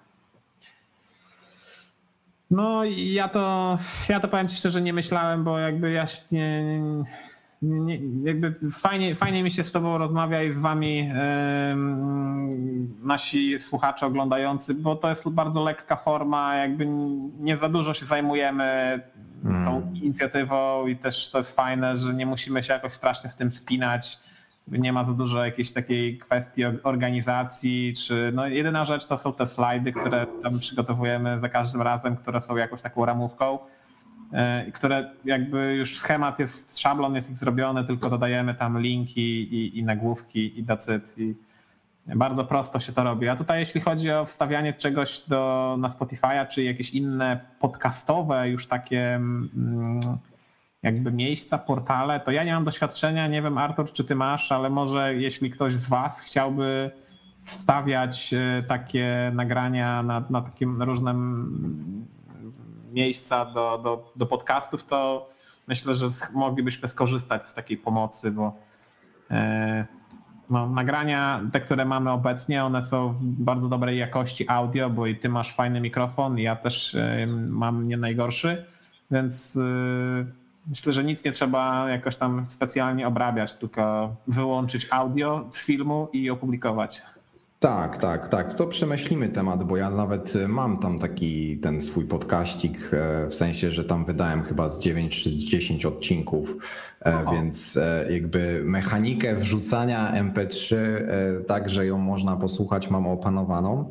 Tylko właśnie jakby wiadomo, że wtedy trzeba się umówić trochę na taką formę, że właśnie wszystko, co jest na ekranie, no to trzeba opisywać, tak? Bo jeżeli się pojawi jakiś slajd, a my tam będziemy się śmiać przez minutę, no to wtedy ktoś tam, kto będzie tego słuchał, biedny gdzieś tam w samochodzie, no to nie bardzo to będzie wiedział o co chodzi, nie? Więc, więc to tylko taka kwestia pewnie, ale pomyślimy, pomyślimy. Super, no to fajnie. To dziękujemy serdecznie za pytania. Dzięki Artur za tw- Twój czas, za Twoje materiały. No tobie też dziękujemy za to, że tutaj tak nam przygotowałeś slajdy, y, tutaj zapłaciłeś za narzędzie, jakim jest StreamYard, tak, że może, mogą ludzie to słuchać i na twoim kanale, i na moim, i na, na Facebooku. Także też e, dziękuwa. Dzięki też dla e, naszych widzów, którzy się dzisiaj tutaj pojawili tak licznie. Chyba więcej niż ostatnio jest. nas. Tak, tak. Za każdym razem jest to 5-10 osób więcej. Teraz już mieliśmy 70 osób pra- prawie w, w piku. E, także no super, super. No to trzymajcie się wszyscy. To do następnego, piąteczka. Do, do następnego. Siemanko. Hej.